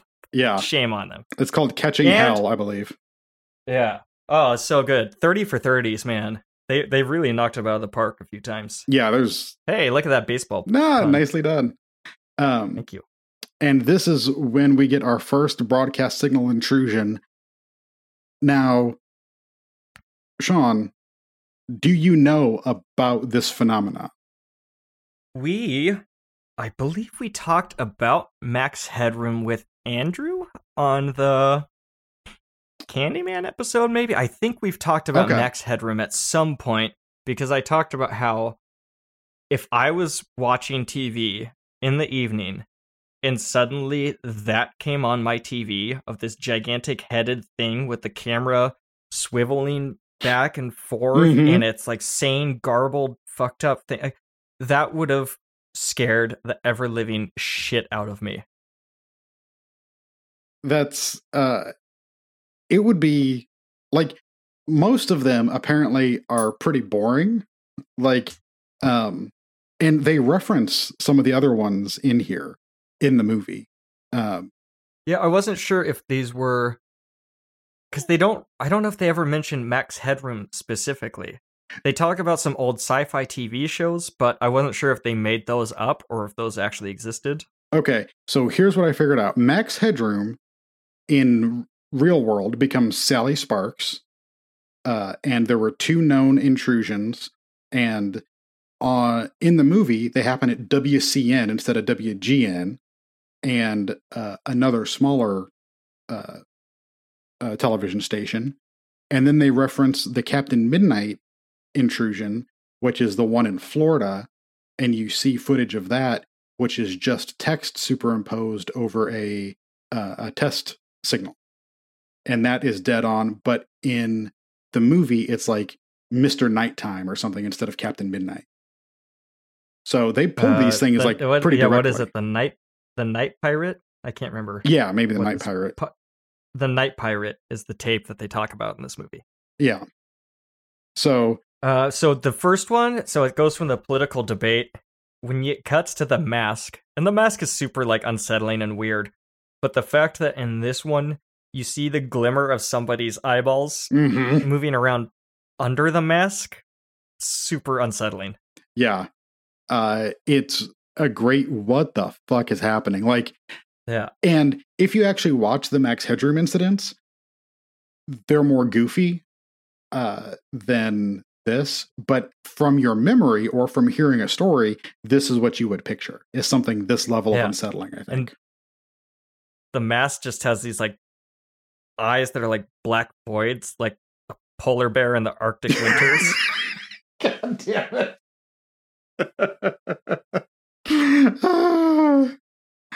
so Uh, as I realized that this movie was just going to be like, what if we just made like a horror movie out of Max Headroom? Mhm. I was like, oh, this is really this is a great idea. yeah. Great idea for a movie. Um, oh, and uh, in the movie, the second intrusion happens during an episode of Don Kronos, when in reality, the second intrusion happened during an episode of Doctor Who. So, Oh, Don Cron. Uh, that yeah, all right. Yeah, I gotcha. very clever, guys. We get it. Uh, the Don Chrono show was wonderfully terribly acted. yes. When they showed that clip, it looked like the perfect like bad 70s TV show. Yep. Would you uh like that's the kind of stuff that I would watch late night to go to sleep to probably. See, I and that's probably where you have more of an affinity for oddball weird shit like that cuz I Mhm. just I never watched stuff like that and rarely watched like low budget 70s stuff with really slow pacing. Okay. So it just I I've just never attached myself like to like the early 80s super low budget stuff. I just struggle with a lot of Yeah. movies like that. Um this doesn't really fit into that category because I think it's got a lot more going on, but for a long time I lumped it into that group. Uh is Let's Scare Jessica to Death. Have you seen that? I have not. I don't know if I've heard of that one. Ooh, okay. That's a slow burn that I think is totally worth it and is actually really well done. Um, but I always, when I was kind of in my um, uh, high and mighty phase, it was one that I looked down on until I actually watched it. And I was like, oh shit, this is like really well done movie, very good filmmaking, great acting, and creepy as hell. I like that title. It's a great title. Yes. It's fun. Um so James makes a copy of the broadcast signal intrusion and takes it home to study it. Um and this is where I've seen people talk about this as like the low budget Zodiac because uh, there's a lot of looking at screens and at pieces of paper and stuff and like studying I've and yet I've yet to see Zodiac. Sean, you're killing I li- I me. like- you're literally like- killing me. I like Fincher and I used to be into serial killer stuff, so I don't know how I haven't seen it. Yeah. but just never happened. I think the runtime always scared me. hmm And it's not even that long, right? What, like two and a half? Yeah, I think so. Maybe That's not maybe even that bad. Um, Yeah. But uh that's that's one I saw in the theater a couple times. I'm a sucker for that movie, man. I know. I, I, I think we might mention, but I, I, I'm a real Gone Girl fan, though. Okay. I do. That's kind of the, the the later venture that I really like. I Oh, wonder yeah. how seven. I think seven would hold up for me. I think Freeman and Pitt go well back and forth off each other. Um did you ever uh watch the Every Frame a Painting uh video series? Yeah, uh, a, few of them. Okay. Yeah, there's a great one about Fincher in there uh, that centers on. I heard that guy's seven. on Netflix now. He did one episode of uh, Voir, uh, which is a series of video essays produced by David Fincher, actually. Um, so yeah, that was Tony Zhou. Actually he might have done a couple of them, um, but there's I think four or five episodes, and they're all kind of done by different creators. Um, I think Drew McWeeny did one, um, and what's his name, Walter Chaw, uh, did a great one about 48 Hours, uh, and Eddie Murphy and the racism uh, in that movie, and the racism that they're upsetting within the movie. And that one is fantastic. That's probably my favorite of the that series. I have never seen 48 Hours and know nothing about it. Okay. But I've Mhm. seen Beverly Hills Cop 3 many times. Which is the one at the amusement park. I, that's what I remember It- about it. we talked about it with Andrew. Yep, yep. Um, my next note is the woman across the street does a Captain Ron and vanishes behind a passing bus. hmm Uh, there's a great bit in Community with Billy Zane where Billy Zane keeps disappearing when a character looks away and then looks back and he's gone. But then it shows that he's just hiding like behind a pillar or like crouching behind a bush. Yeah. and he keeps getting spotted. That's one of those gags that always gets me. Uh, like when it when they pull it off, it makes me happy, and when they do it stupidly, it makes me even happier. this one, it makes no sense here that this woman has disappearing abilities, but I like it nonetheless. Um, did you find it awkward when that woman? I thought she was the group leader. I don't know if she's the leader or not, but she asks him out on a date, hmm and I don't know. It seems like a weird place to get a date at a place for grieving people. I I don't know. What did, what did you think of her asking him out? I think that she doesn't go a lot of other places, uh, and she is she is clearly looking for um, some comfort, probably of the physical variety, because she goes from "Hey, do you want to go to this cookout with me?" to "Would you want to rent a tape from Blockbuster and come over?" and he's like, "No, That's a good no, call. I can't." So I, I think she just needs something. Uh, I I just I found it very awkward. I mean, I think that's part of the point, though. All throughout here, he is looking for the tape that would have um, another interruption on it uh, because he's found the first one. The second one got seized by the FCC. Um, and that was the one during the Don Kronos. Uh, and he I like this doctor he goes to find, or whoever this this guy is that has the the lead to the next tape. The oh, guy who tells him to uh, never attri- uh, never attribute conspiracy to that which is more appropriately labeled coincidence. yes, I, I liked this character and this guy's performance. Yes, that's uh this is well, I don't know the actor's name, but it's Stuart Lithgow, uh, which this movie here's another branch that I don't know that you've seen a whole lot of of things like the conversation or uh blowout or the parallax view, things like that. Have you three days of the condor? Uh have you seen any Nope. of those? Okay. No, some of those ring familiar. The conversation and Three Days of the Condor sound familiar, but no. Okay. That is um one of my favorite like kind of subgenres is the the 70s paranoid thriller.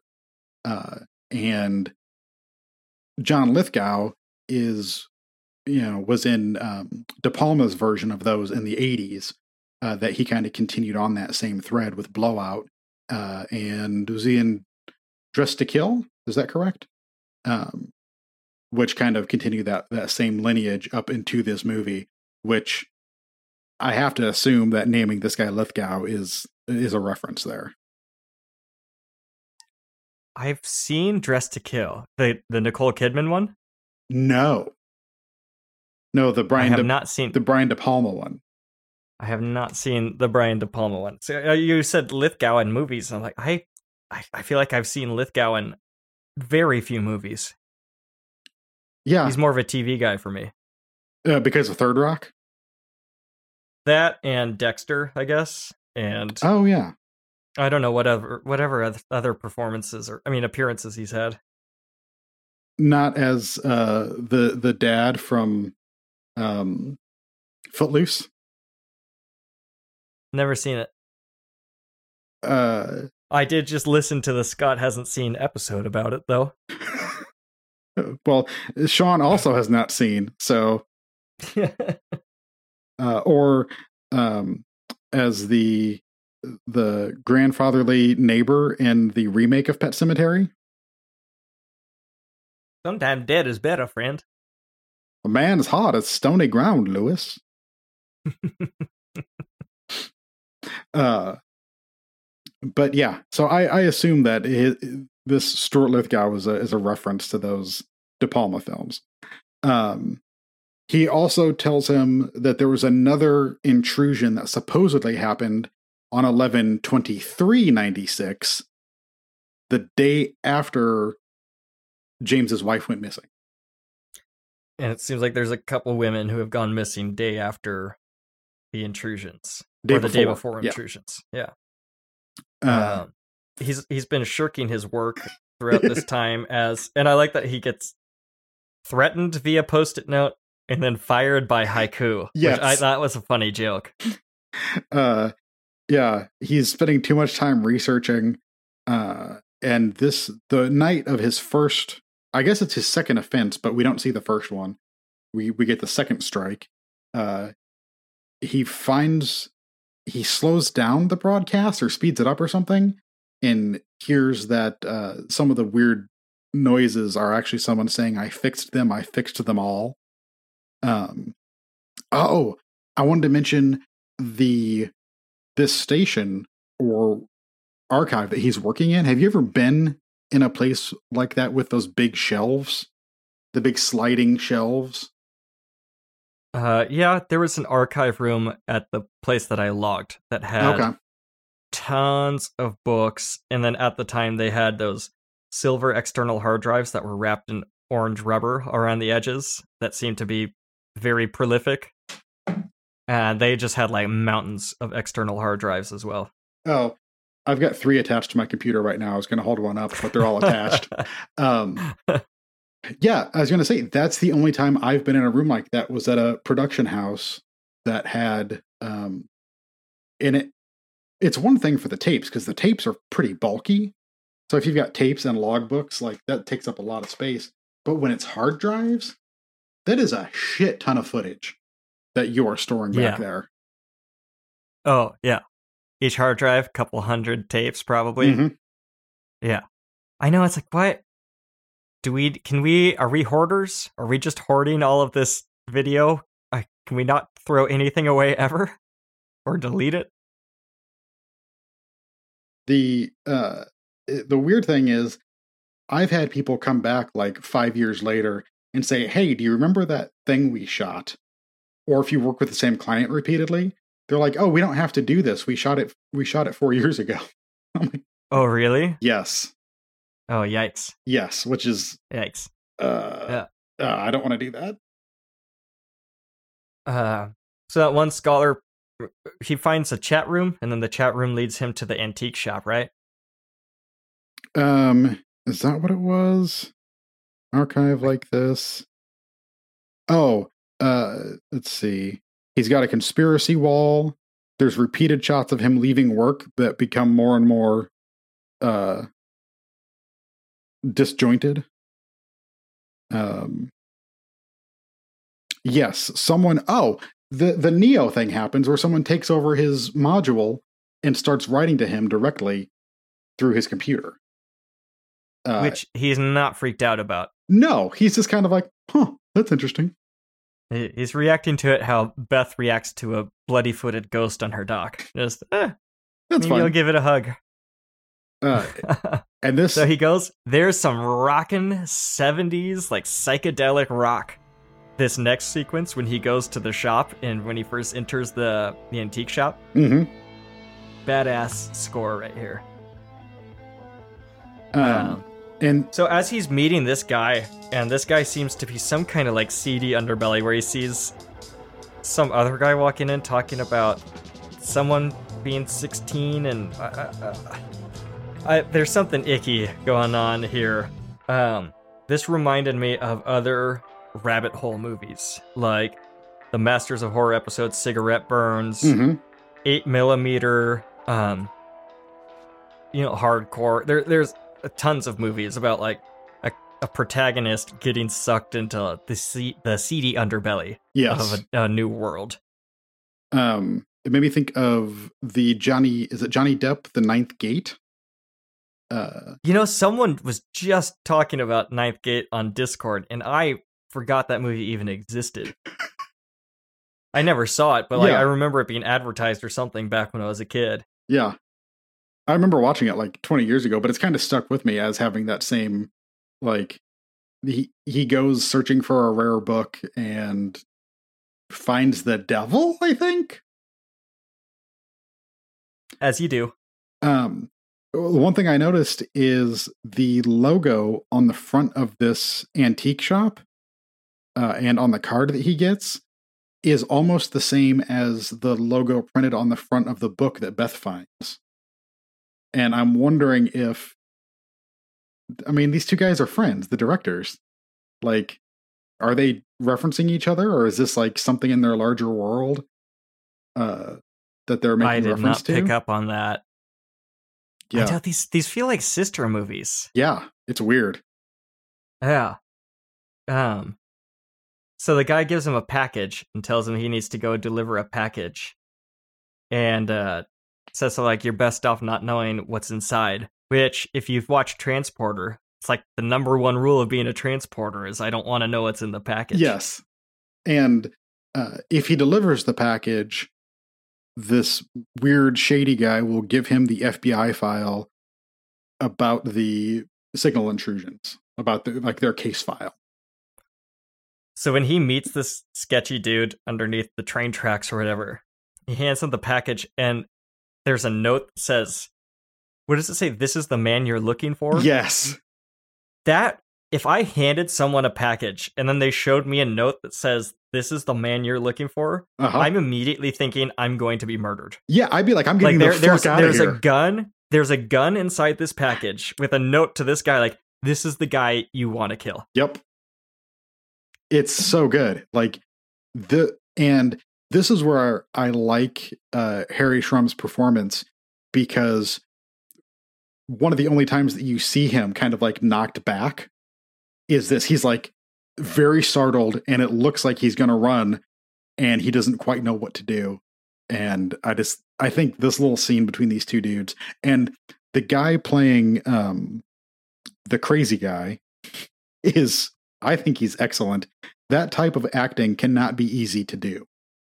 Like, Uh yeah, I, I don't know which I don't know what his character name is, but whoever you are, dude, you have some good crazy eyes and uh yeah, I, I liked his performance a lot. I like a lot of the side performances in Mhm. this one.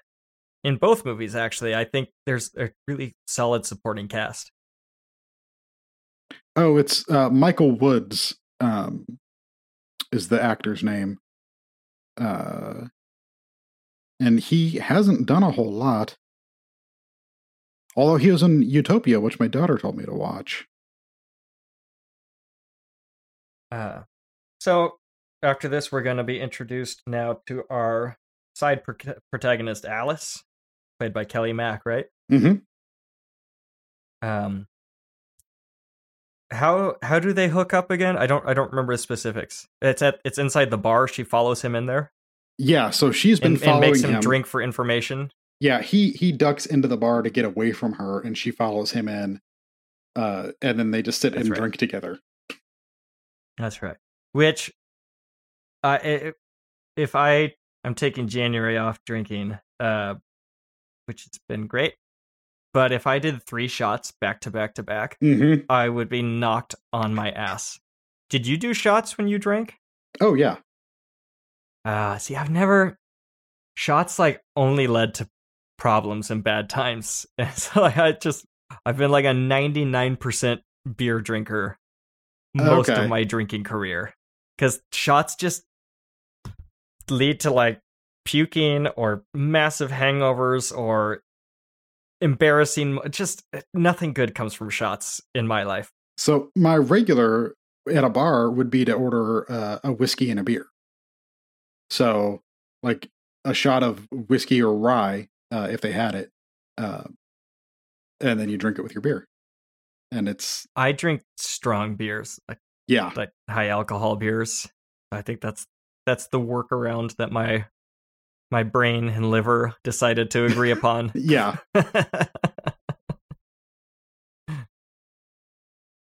Uh, but just watching somebody slam back to back shots make me feel slightly nauseous. That's exactly like I could feel the the, the heaviness of it.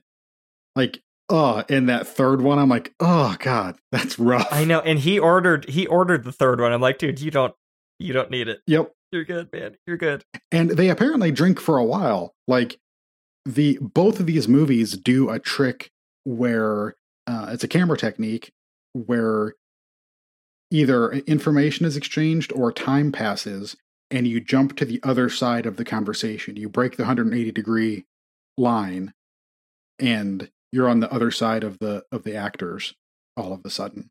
Um, and I thought it was interesting that they both kind of did the same thing. But here it seems like a decent amount of time has passed because they're both pretty drunk. Him definitely more so than her. Oh yeah. She helps him home and uh so they wake up and she's checking out the tapes and points out that it's Morse code for a phone number. Mm-hmm. Uh, oh, after this, somebody bangs on the door, and I wonder if they bang in Morse code Oh wow. Because there's like a knock, knock, knock, knock, knock, Yeah. knock. It probably spells like sp. uh the oh i think it's interesting that he keeps like making deals with people like he offers the guy money for the fbi file but the guy says no you'll do this job for me and the uh the guy who gives him the don kronos tape with the second intrusion on it uh wants his camera instead of money and this woman will work for him for a place to stay. Like, and he's always kind of coming out on the bottom of these things. He's always getting taken advantage of, it seems like. The person knocking on the door hands him a phone uh, because James has destroyed his own phone because somebody might be listening in on it. Uh, and so it's his neighbor with a cordless phone. I loved all the cordless phones in this movie, also. Very late 90s, early 2000s. Um, and Oh God, when is when's the last time you got wrapped up in a phone cord? God, it You pick up a house phone and it's just that like tangled knot of Yeah. ribbon cable that makes a three foot cord now eight inches long. uh it that seriously had to be like 1999 98 would have been the last time I remember when my mom got the the handset for the house phone. Mhm. It's big deal. Like, oh, you can just like carry this shit anywhere you want. yeah we had uh i used to uh, in my life this podcast especially the length of it has has precedence uh i used to sit in our office in the house that we had growing up and i would actually lay underneath the desk talking on the phone to my friends like uh, like it was a little hobbit hole down there and i would just sit down there for hours talking to my friends or my girlfriend or whoever In third grade, when my friends and I discovered conference calls, Oh, I remember God. it'd just be like on a conference call, and then you'd have to remember because the way the conference call works is like if you were the source caller, you couldn't hang up because then you would kill the tree. Mhm. So you it, you'd have to like work out ways to drop people on and off the call, and oh, oh, it was fun. It was Uh, fun. Good Did you ever do the the super primitive version of Twitch streaming? Uh, no, I mean my friends and I played StarCraft and would talk on the phone Yes. to the point where I got one of those secretary headsets. yes. Yes. I did the same thing, but it was with um uh Star Wars X-Wing. Oh yeah, yeah. Yeah, we actually we had a flight yoke. Uh so Yeah. you know, in addition to a regular controller with the foot pedals and everything, that was a blast. Such a good I was- game. I was gonna make some kind of joystick egg white only joke, but there was nothing there Joystick egg white only. because you said we had a, A yoke. yoke. Got it. Oh. I thought you meant the joystick the website, and I was like, that doesn't make any sense. I'm sorry. It's okay. uh, so the turns out that the person calling him was apparently the guy who he delivered the package to, who is down in the alley behind his uh like weird loft that he lives in. And he goes down and confronts him. And I was going to ask, what did you think about like the the technique that they use for this scene? Uh, it's a very impressive throat slashing. Uh huh. It's a good one. The the what's the pinnacle throat slash for me? Maybe there's a real gnarly one in high tension where Oh, yeah. somebody's throat gets slashed and then they exhale and it's like air coming out of the windpipe. That's fucked up. That's usually like the high watermark for me. This is a good one. Um this also reminded me of a recent movie that I saw, and I'm completely fucking blanking on it now. Hey everyone, we're gonna talk a little spoilies about a movie called Cache from years ago. So fast forward a little bit if you don't want to hear them. Um, for me, it'd have to be uh, Caché. You ever seen that? Yeah, I- I'm gonna add a spoiler. Hey everyone, uh, we're gonna spoil. Oh shit! But if you say now the title, the movie title, then you spoil. We're fucked. There's no, there's no way to do this. We're too deep now. You can't fix I'll it. send it way back at the beginning. Excellent. There you go. Yeah, that's a gnarly one. Yeah. That one Uh, and that one, all that one caught me way more off guard than this. But that that off guard mm, impulse, uh, it's fucked up, man. yeah. What did you think? Um, I love the way that the they drop the audio out of the argument beforehand. Like when James is kind of trying to talk him down. And then you kind of go to Alice's point of view as she's coming down the stairs. And it's like the only time in the movie that they really do this. It's cool. I love that they do some different techniques. They do split screen at one point. Um, there's a, a split diopter shot at a different point. I was gonna ask you. We saw one of those shots um, last episode or the one before, but I never got a physical explanation for you. How do you have two different focuses in one shot? And I also like that she's in the foreground, and then she walks out of the foreground, out of the shot. So now James is on the left side with the background and him in focus, and then the right side, the same background that's at the same level as him, is out of focus now because she's not there. Yes, they use they use it twice. There's uh at the hotel when she's on the phone and he doesn't know what she's doing. Um, she's in the extreme foreground, and then he is like fifty feet away or something, and they're both in focus. And then so is it a lens apparatus? What? it is it's a um picture your normal like a round lens filter, a screw Mhm. a screw on lens filter, except for it's only half. It's like an additional lens, so it's they're normally pretty thick, but it's only half of it, um, or some portion, and you twist and turn it to uh, cover up the half of the screen that you want closer. I see. Mhm. And that's why it's almost always like at the 50% mark of the frame Yes. because it's a half a lens. Yep. Got it. That's interesting. Uh, and we used one in the reenactment simply because we wanted to. so Yeah. uh, we have Andrew and I have a very long text thread where we send each other when we when we see split diopter shots in movies, we send each other a screen grab of it now. Oh, funny. So you sent this one? Yes. Nice.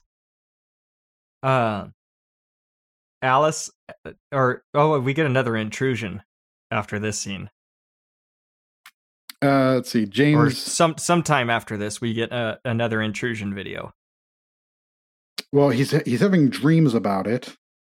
because there's one where a knife gets plunged into the eye socket of the rubber doll, or like underneath the eye socket, Mhm. and I that was super disturbing.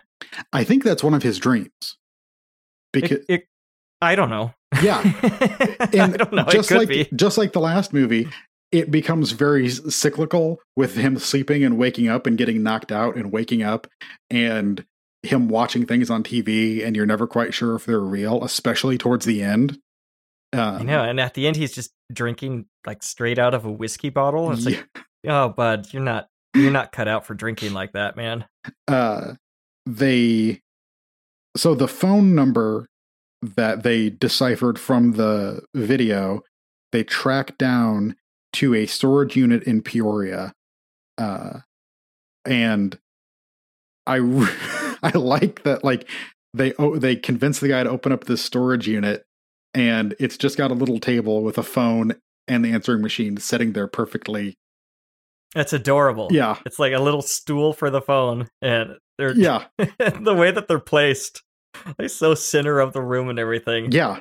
It's it's really funny. It's like if And I like the idea like this guy has been working there for 10 years and every once in a while he walks by and just hears a phone ringing inside the one abandoned storage unit. yes. like how'd they run a phone line in there? We don't have phone service to our storage units. Yeah, and where'd they get the power for their answering machine? Because a lot of storage units don't have any kind of, of power in them. I if I don't know. I don't think we need to worry about those things. No. Uh, but that leads them to the billing on the storage unit leads them to a PO box in Joliet, and this is where it's very much like a noir, where it's just They- following down the series of clues. And they hit the road at this point, right? Oh, they did before, uh, because they were because Alice talks about when she was a kid recording a show in a little boombox and putting it in the bushes, and people would walk by, but nobody ever listened. uh huh. And I was just like, mm, mm, "Is that our podcast? is this just a boombox in the bushes that no one's listening to?" Oh God, did you ever record fake radio shows? um, no, my friend. I remember like writing some stuff as a kid with my friend, and but no, I never recorded a fake radio show. That's I I definitely did. it was very Yeah? much like uh and having a boombox in the background so like with a tape queued up so that you could play a song. Yeah. It sounds really fun. It was Basically, what we're doing now. pretty much, yeah. um when she when they're driving i really don't like that she has her feet on the dashboard or when they're parked but i am grateful that she's wearing socks Literally like 3 days ago, Elizabeth and I were out someplace and uh we're driving behind this uh car that's lower than us so we can see directly to the dashboard and this woman has her bare ass feet sitting on the dashboard and i'm like it's my pet peeve. It's one of my pet peeves is people putting their feet on the dashboard. It disturbs me my so friend's much. mom did it as she was teaching him to drive. Oh he'd be god. driving around 15 year old she'd have her feet i'm like you do you know what will happen when your 15 year old rear ends someone and your airbag goes off yeah your shin bone is going to go through your face. Yeah. And this is where they find stephen meyer. Stephen meyer. Here this is chris sullivan who i love. And it turns out that it's on i guess there's three performances of his. Uh the drop.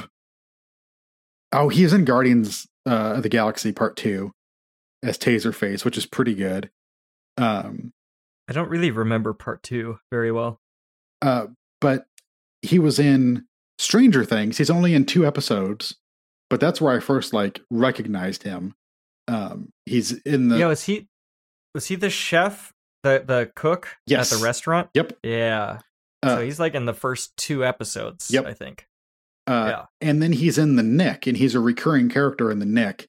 And his storyline is one of my favorites in that whole show. i always that's the kaitlin olson show I'm sorry, what? the mick The Knick. oh i i, I heard an m mick no, what's the knick the Knick, and this is not going to surprise you in the slightest. It's the Steven Soderbergh produced and directed uh, television show starring Clive Owen uh, about doctors at the turn of the century. Clive warren's in a tv show Clive Owen? it's a it's a pilkington reference Oh, don't okay. worry about it okay. So what I thought, I just started off by saying like actors' names and that who I thought should be in it, because then that's giving more. It's building. Right, Okay, so let's who did you at say? beginning. You say? So I said, right, I'm seeing uh, Clive Warren, Who the fuck's Clive Warren? Who's Clive Warren? the one who was in Closer. Clive Owen. Clive Owen. Right. All right. Did they I look at you like you're a fucking five. idiot? so they all started trying to figure out who's this Clive Warren we've not heard about. We- uh, he must said, be amazing. "Yeah, He's man, obviously- Clive Warren. Get me Clive Warren on the phone. Get Clive me Warren? Clive Warren. And I said uh, Rebecca De Mornay, right? what? She hasn't been in a film for 15 years, has she? Clive Warren and Rebecca De Mornay. they thought he was a genius. They've never thought of putting Clive Warren with Rebecca De Mornay. But hang on a minute, you could have, you could have any film star. This is your fantasy casting, and you choose a bloke that doesn't exist and a woman who hasn't been on TV or in a film for 10 years. Um, so yeah, Stephen Meyer uh talks about a bunch of rich kids getting him to m- talk to him about broadcast signal intrusion and how it's like his first time that he ever was was somebody. I like his performance a lot. I also like that he's half intimidating and half I don't know, seemingly docile. Eh, But by the end of this scene, when they're trying to leave his house, it truly feels threatening. Mhm. Like this guy's going to murder them in his basement right now. So if you do see Zodiac, there is a direct scene that this feels like in Zodiac. I know, yeah, I I know. Based that reference of Zodiac of like weird to have a basement in California, or Yes. some, something like that, which is very true. We there's not really basements in California. Um, but the uh, this performance, I I feel like this scene was written to have uh, a a minor star like Chris Sullivan in because it's basically two scenes. You're standing outside of a truck, and then you're sitting on a couch, and you get a cool monologue. Like He's great. they were basically like, you can come in for one day of shooting, and we will shoot you out, and you get a one of these like Harry Lime kind of performances where you come in and you say some cool shit, and then Chew you the intimidate somebody. and get out. Yep. Yeah. Um, the fact that he showed the Night Pirate tape to a bunch of fourteen year olds, like, that's insane. Yes. Showing kids this porcelain, this rubber doll face getting stabbed in the eye or whatever, like. Showing that to kids, or not the stabby, but still, this Yeah. would fuck kids up. The well, the Night Pirate was just the the one about the uh that's text over the oh, okay. Yes. The um because the one it was based on was the the Captain Midnight out of Florida and the guy was a satellite technician who was actually uh, uh revolting against HBO raising their price to like 12.99 which when I had like terrestrial HBO wasn't that shit like 50 bucks or something? I I don't remember because for me it's like by the time I was ready to order HBO for myself, it was usually like a ten dollar per month add on Okay. channel kind of thing. okay Um, Uh, but this is where he gets real creepy. Steven does. And James like is asking for more information. He doesn't believe him. He doesn't think that's the whole story. Alice is freaked out because there's sounds coming from upstairs. And the whole thing just gets sketchier and sketchier. And I really appreciate how like the same space that they're in goes from feeling kind of comfortable to really unsettling just the more that the camera moves around in it yeah, and especially once you feel like there's one entry and exit point, mm-hmm and now it's blocked. yep Which I like when he walks up and it's just like there's a knack to it. yeah Pops the door open and out they go. uh and when they have the conversation uh and once again i don't know how much of this is me bringing other media to it or how much of it is references um especially in something like this because i think there are a lot of things that it's pulling from but their hotel room conversation that they have really reminds me of the first episode of the x-files where mulder and scully are having their conversation and we have a believer and a disbeliever and um, they're on opposite sides but they're all ultimately comfortable with each other and it's just there's something about it that has that same sort of intimacy uh, as that first episode scene does for me Yeah, Alice is ready to call it. Yep. And James is like, What are you talking about? This has only just begun. Yeah. Um, I feel like I don't know. You got to know when to cut your losses. Yes. But once again, we're kind of at the same point of how far down this rabbit hole do you go to figure out what happened to your loved one? yeah. Oh, have you seen uh, the Vanishing? Yes. Spoorloos. Yes. Very, very, very similar. Yep. Uh, highly recommend that. I won't, I won't spoil anything about that one, but definitely check that one out. Yeah. But uh, I like both versions of that. Those are both good. Uh, I don't. I don't. I think I saw part of the American remake. I Mhm. definitely saw. Was it Dutch? The original? Yeah. I definitely saw that one. Yeah. That's one. I saw the American one first. It's the opposite of Insomnia because I saw the American one first and then the Dutch one. And then Insomnia, which feels very similar. I watched. Wait, Insomnia, the Robin Williams. Yes. I who directed that? Christopher Nolan. I saw it and I like it. Did not make an impact on me.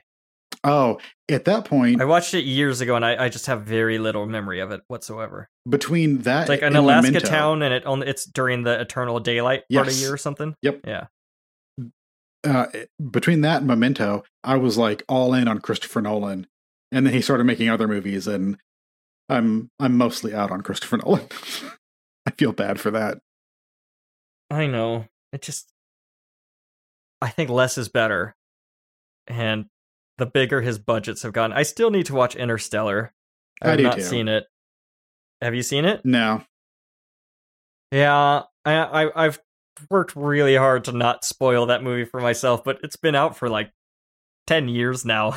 Could watch that and uh and Dad Astra.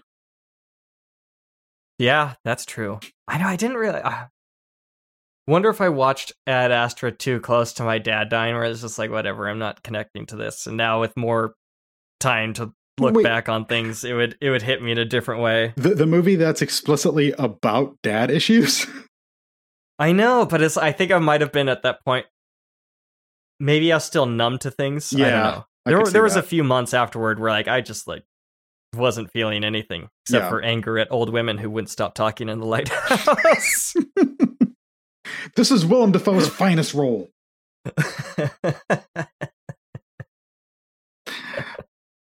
So, oh, the next scene after they have their conversation, uh, James wakes up in their hotel room, is ransacked. Alice is missing, and so are the tapes. Yeah. And this is where I texted you. You said, How's it going? And I said, James just picked up a cigarette off the ground. Yep. That's how far our protagonist has fallen. He started the movie seemingly not smoking, to smoking with his grief buddy lady who asks him out, to now just picking up cigarettes off of the ground. Uh, I appreciate the uh, the cigarette sound in this movie. Like it happens a couple times when smoking is happening, like the little the crispy paper burning sound. I love that. Um, did has he had this red jacket with the dancer on the whole time?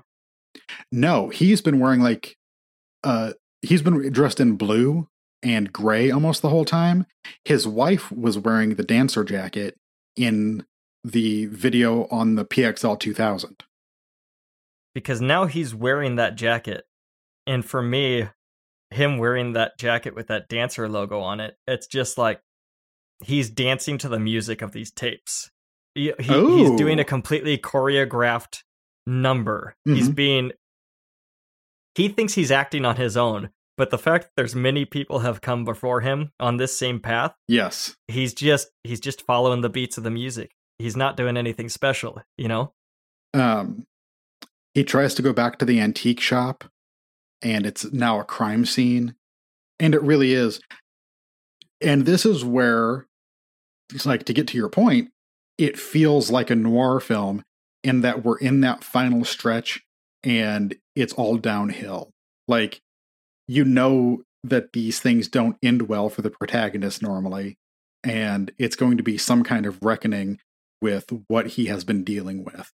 Uh, and it does. It feels like I thought of it as um, because of the train imagery that like he's on tracks, and it's you know Oh yeah, yeah, there sure. there's no nowhere else to go. He's they're leading him straight down to hell at this point.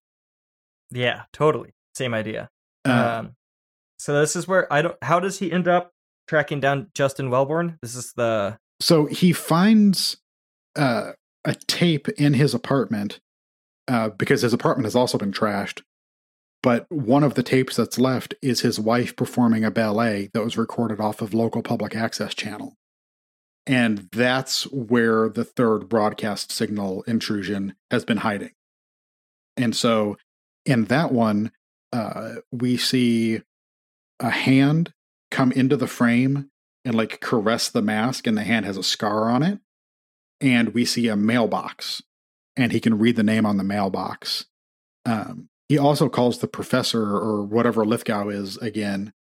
And there's a really cool trick with the audio where he's he fixes his house phone so he can talk on it again. And it goes from sounding kind of tinny, like it's coming out of the phone speaker, to Lithgow's voice being like in stereo and super crisp and clear. And it's I uh similar to a moment in session nine of can you trust this voice? yes, Because suddenly it the sound quality has changed. yes, and it's I, I forgot to note that, but I I did notice that that's a great little trick. between uh, this call and this video that he finds, I'm wondering if he's completely lost it and all this is in his head at this point. Because I think his actions Uh, from here on out could be taken either way. Yes. Okay, good. I I I I totally with you, and I really am gonna lean on you here to help me with this ending. Okay. Because my last note was what? so we get to Justin Welborn's house. I like that he swaps for a, a, a little hammer for a bigger mallet yep. And uh breaks this guy's arm, throws him in a dog kennel cage, and the interrogation begins. Well, first, when he walks into the house, it looks abandoned, except for he finds this room with a dog cage in it and a bunch of computers. Uh, and Alice's hat is on top of one of the computers. Um, which my first thought was that Alice had taken his stuff and left, but now I think that um, Michael, uh, Justin Welborn's character, did something to her. Okay, yeah. I that connects some of the dots here. Okay. Um her hat being there. Uh I did not realize that that was his wife doing the ballet on the third intrusion tape. yes. Okay. Yeah. Uh, it's which it doesn't this is the things don't quite make sense kind of like the f- believing in nothing in the afterlife but the nothing being an actual thing negates the fact that there's nothing in the afterlife if this if this video aired the day after she went missing but he taped it but he never watched it why would would he have taped it the day after she it, it doesn't all kind they of They do make the point that if anything was recorded at this time, it was done so through intent because Yes. nothing was recorded passively. yes the uh the cable access channel doesn't keep archives of of what it played uh and the the professor guy talked about narrow casting that it would have they cast a wide net at first and then got narrower and more specific and so this message would have been meant for him and him alone to show up on this particular tape basically um and then this is where after James breaks the dude's arm, he tries to get admit him or get him to admit that he took these women and the tapes were some kind of confession. When that doesn't work, they go out to the barn where the set had been built that all the videos take place in. James makes him rebuild the set and then writes a script for him to make a new tape and puts the Sally Sparks mask on this dude and then makes him confess with his script that he wrote. This part, I I think Welborn's performance is good. uh, really good once the mask gets put on, especially because at this point, it's hard to decipher if he's actually confessing Mhm. or if he just believes this is his only ticket to freedom or to to being spared his life being spared is to read these things but there's one shot where it's like after he's had a breakdown and he finally agrees to like all right i'll finish this note he gets like the back of the mask and just to like tighten the mask but the way he like pulls the skin back on his head and it Mhm. just it's very unsettling It's that whole it felt um like the Joker or something. Like because he does, he rubs it up his face and then like over the top of the scalp and draws it the face tight. And the eye holes and the mouth hole hadn't really lined up until now, but now they're lined up and there's like spit coming out of the mouth hole, like he's drooling and he like adjusts the neckline of it so that it fits his face more snugly and it's ah it's really creepy and he then does his confession and James tells him that's the only way that he's going to be at peace and the guy says do you promise?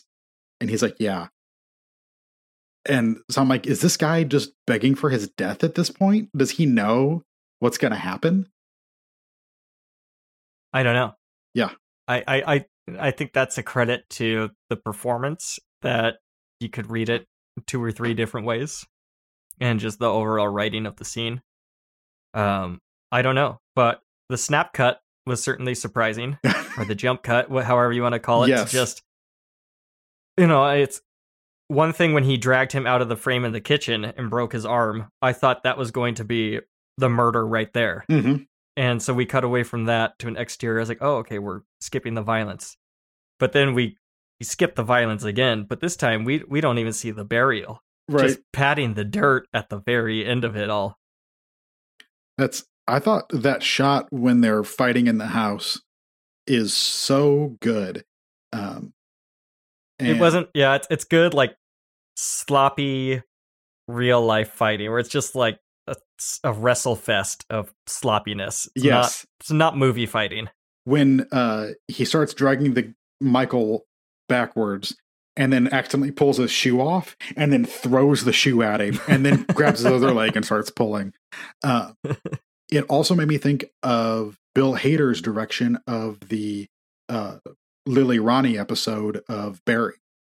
Uh Oh yeah. because there's that extended Definitely. fight scene in the beginning and when they go into Yeah. the bathroom it's very similar where it just hangs outside the bathroom for a while before he gets like knocked into the wall and the wall cracks and all that yeah they're both great is what i'm saying. And i'm totally going to steal some of this shit is what i'm saying.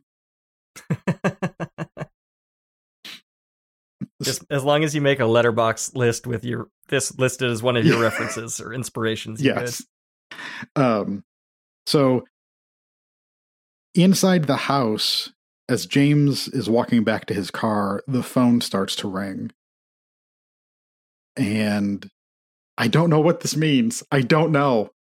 Damn it, Josh! I was, I was counting on you to know.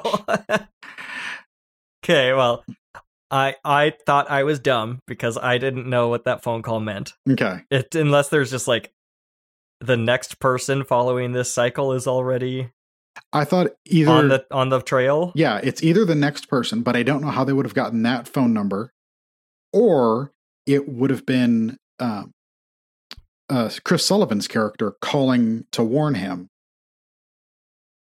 that i mean that's head canon because they don't give you anything to go on but it would have been that chris sullivan did know more than he was letting on and he was calling this michael Right. dude to let him know But why why would he wait hours to warn someone? yes I don't know. I don't know what this phone call is, and I don't know what this ending is. So he's driving away, and it's really evocatively done between the music and the editing and the lights coming in and out. And like we're having these little short blackout scenes and then suddenly a woman steps into the road and James runs her over and she flies like over the car. Uh and she seems Which to be I, I thought I was like, all right, maybe this is gonna be a fake hallucination or whatever. Mhm. I didn't actually hit someone. There's nobody in the road, kind of thing. yes. But instead, there's definitely something in the road. He goes back to check on the person that he hit. And as he rolls them over, we see that they're wearing a Sally Sparks mask. And then that it's robot eyes inside. and the eyes are like drifting back and forth like spasmodically. And then the body starts shaking. And then it starts spitting up blood, which looks like human Yeah. blood. And i- as far as I know, robots have milk in them. That's their blood. Uh, Yeah. Everyone knows robots are full of like milk and spaghetti noodles. Yes. Uh, and then it cuts back to James's face. He has a quick flash of uh, his wife, and then his face like shakes like something out of Jacob's ladder, and then it cuts to static. And that's the end of the movie. I, I think this is what I Yes, think. tell, please, please tell me what you think. So, and this is once again aided by my reading of a separate movie, uh, the ending of Taxi Driver, which I've heard people argue that the ending of Taxi Driver is he had his moment in the sun, and now he's just going to kind of continue on his life. Travis Bickle is. so that would be like a literal reading of the ending. Yes. My Yeah, reading of the ending of Taxi Driver is he looks in the rearview mirror and the Bernard Bernard Herrmann uh, strings go and he kind of snaps it to the side a little bit. I think that Travis Bickle is now fully in his head and even worse than he was in the beginning. It's not like this was some kind of big event in his life. It's just going to keep happening. She didn't. She didn't get in the cab at the end. no. No. I- you have him alive. yes. Okay.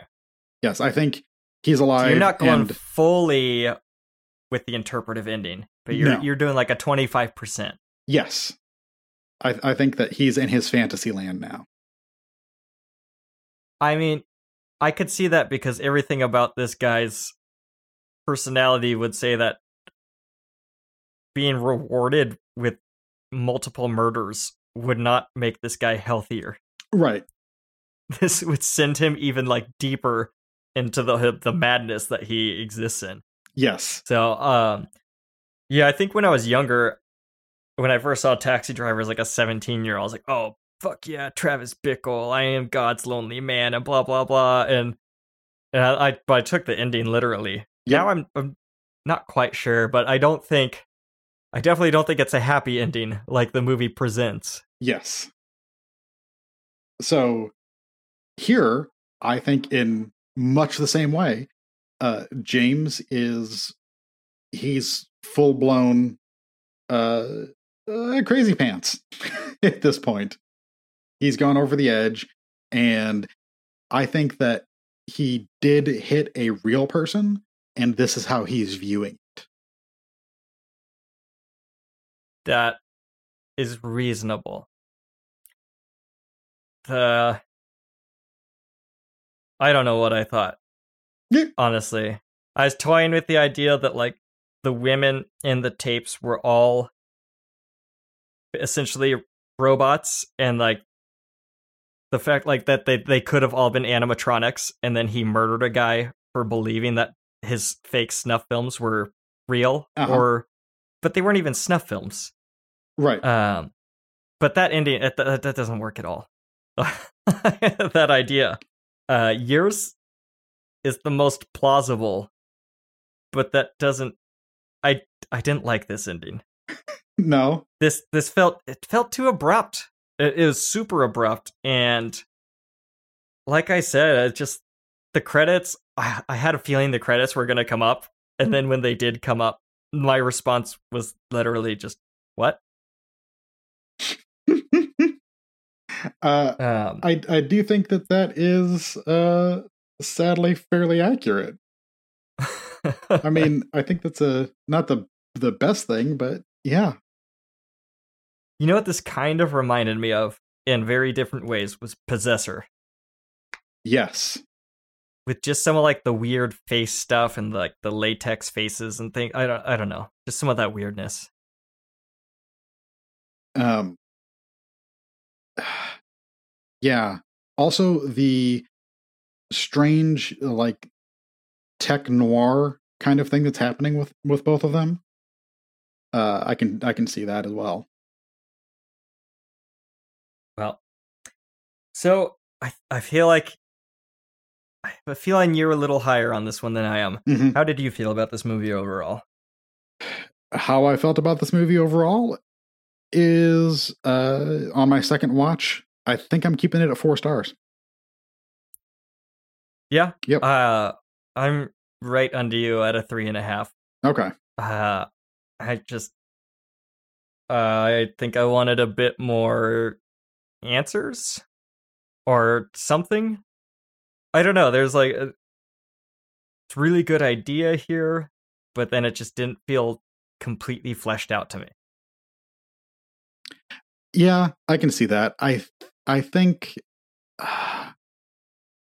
it's not that I think it is completely fleshed out. It's that I kind of like the half bakedness of it and the fact that it feels like a conspiracy thriller where you'll never quite know the answers uh, and the character never will. Uh, I I kind of enjoy that. I, I appreciate that about it. Yeah, well, it's interesting to watch two movies and walk away with zero answers. But that's kind of what happened today. Yes. And I think that's a good experiment though. I I do think there's a lot of room for movies to end with ambiguity and to have endings that catch you off guard and might disappoint you or leave you wanting more initially, but then the more you think about it, the more it makes sense or it might click with you. I mean, it's like the ending of The Sopranos. Mhm. People fucking hated that, but I think over time that ending has garnered more respect from people. Oh, definitely, yeah. I think um, both of these feel ambiguous in ways that even their like 70s predecessors don't. Um, and they're both even if they are ambiguous, they're downers. like they're They are they're they're both neither one of them are like feel good movies. I think they both people end up in worse places than when they started. Yeah, I could see that. Yeah. And I just that you know, if you want to sit step back and kind of look at just grief as a whole, do you think that's directors saying that you have to let go? And that you can't you can't cling to these things? You can't keep wearing your wedding ring almost 3 years after your wife's death as he does in Broadcast Signal and you have to move on. Yeah, I think the the idea that holding on to that grief, that past life, will eventually destroy you. Like, whether realistically, metaphorically, or metaphysically, like that's what's going to happen if you don't if you don't go on that date with that woman from your grief grief group. Yeah. I think I will think about Night House more often and, and deeper, especially the ending of the existence of nothing proves that there's something. Right. The the fact that this void exists changes everything, even though it in, in and of itself is just a void or whatever. Yes. Um, there there's a lot to look at there. Yeah, the fact that it's something with volition and some sort of personality and goals means that there is there's something even if it's nothing. But it is something. Yeah. There's nothing. Nothing is after you.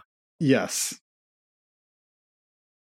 Um, well, you got any final notes? Anything that you want to plug? No. I think um actually the one of my pieces of work that I'm proud of recently uh on Sounds Like Nashville would be our uh year in review from last year, our uh album wrap up.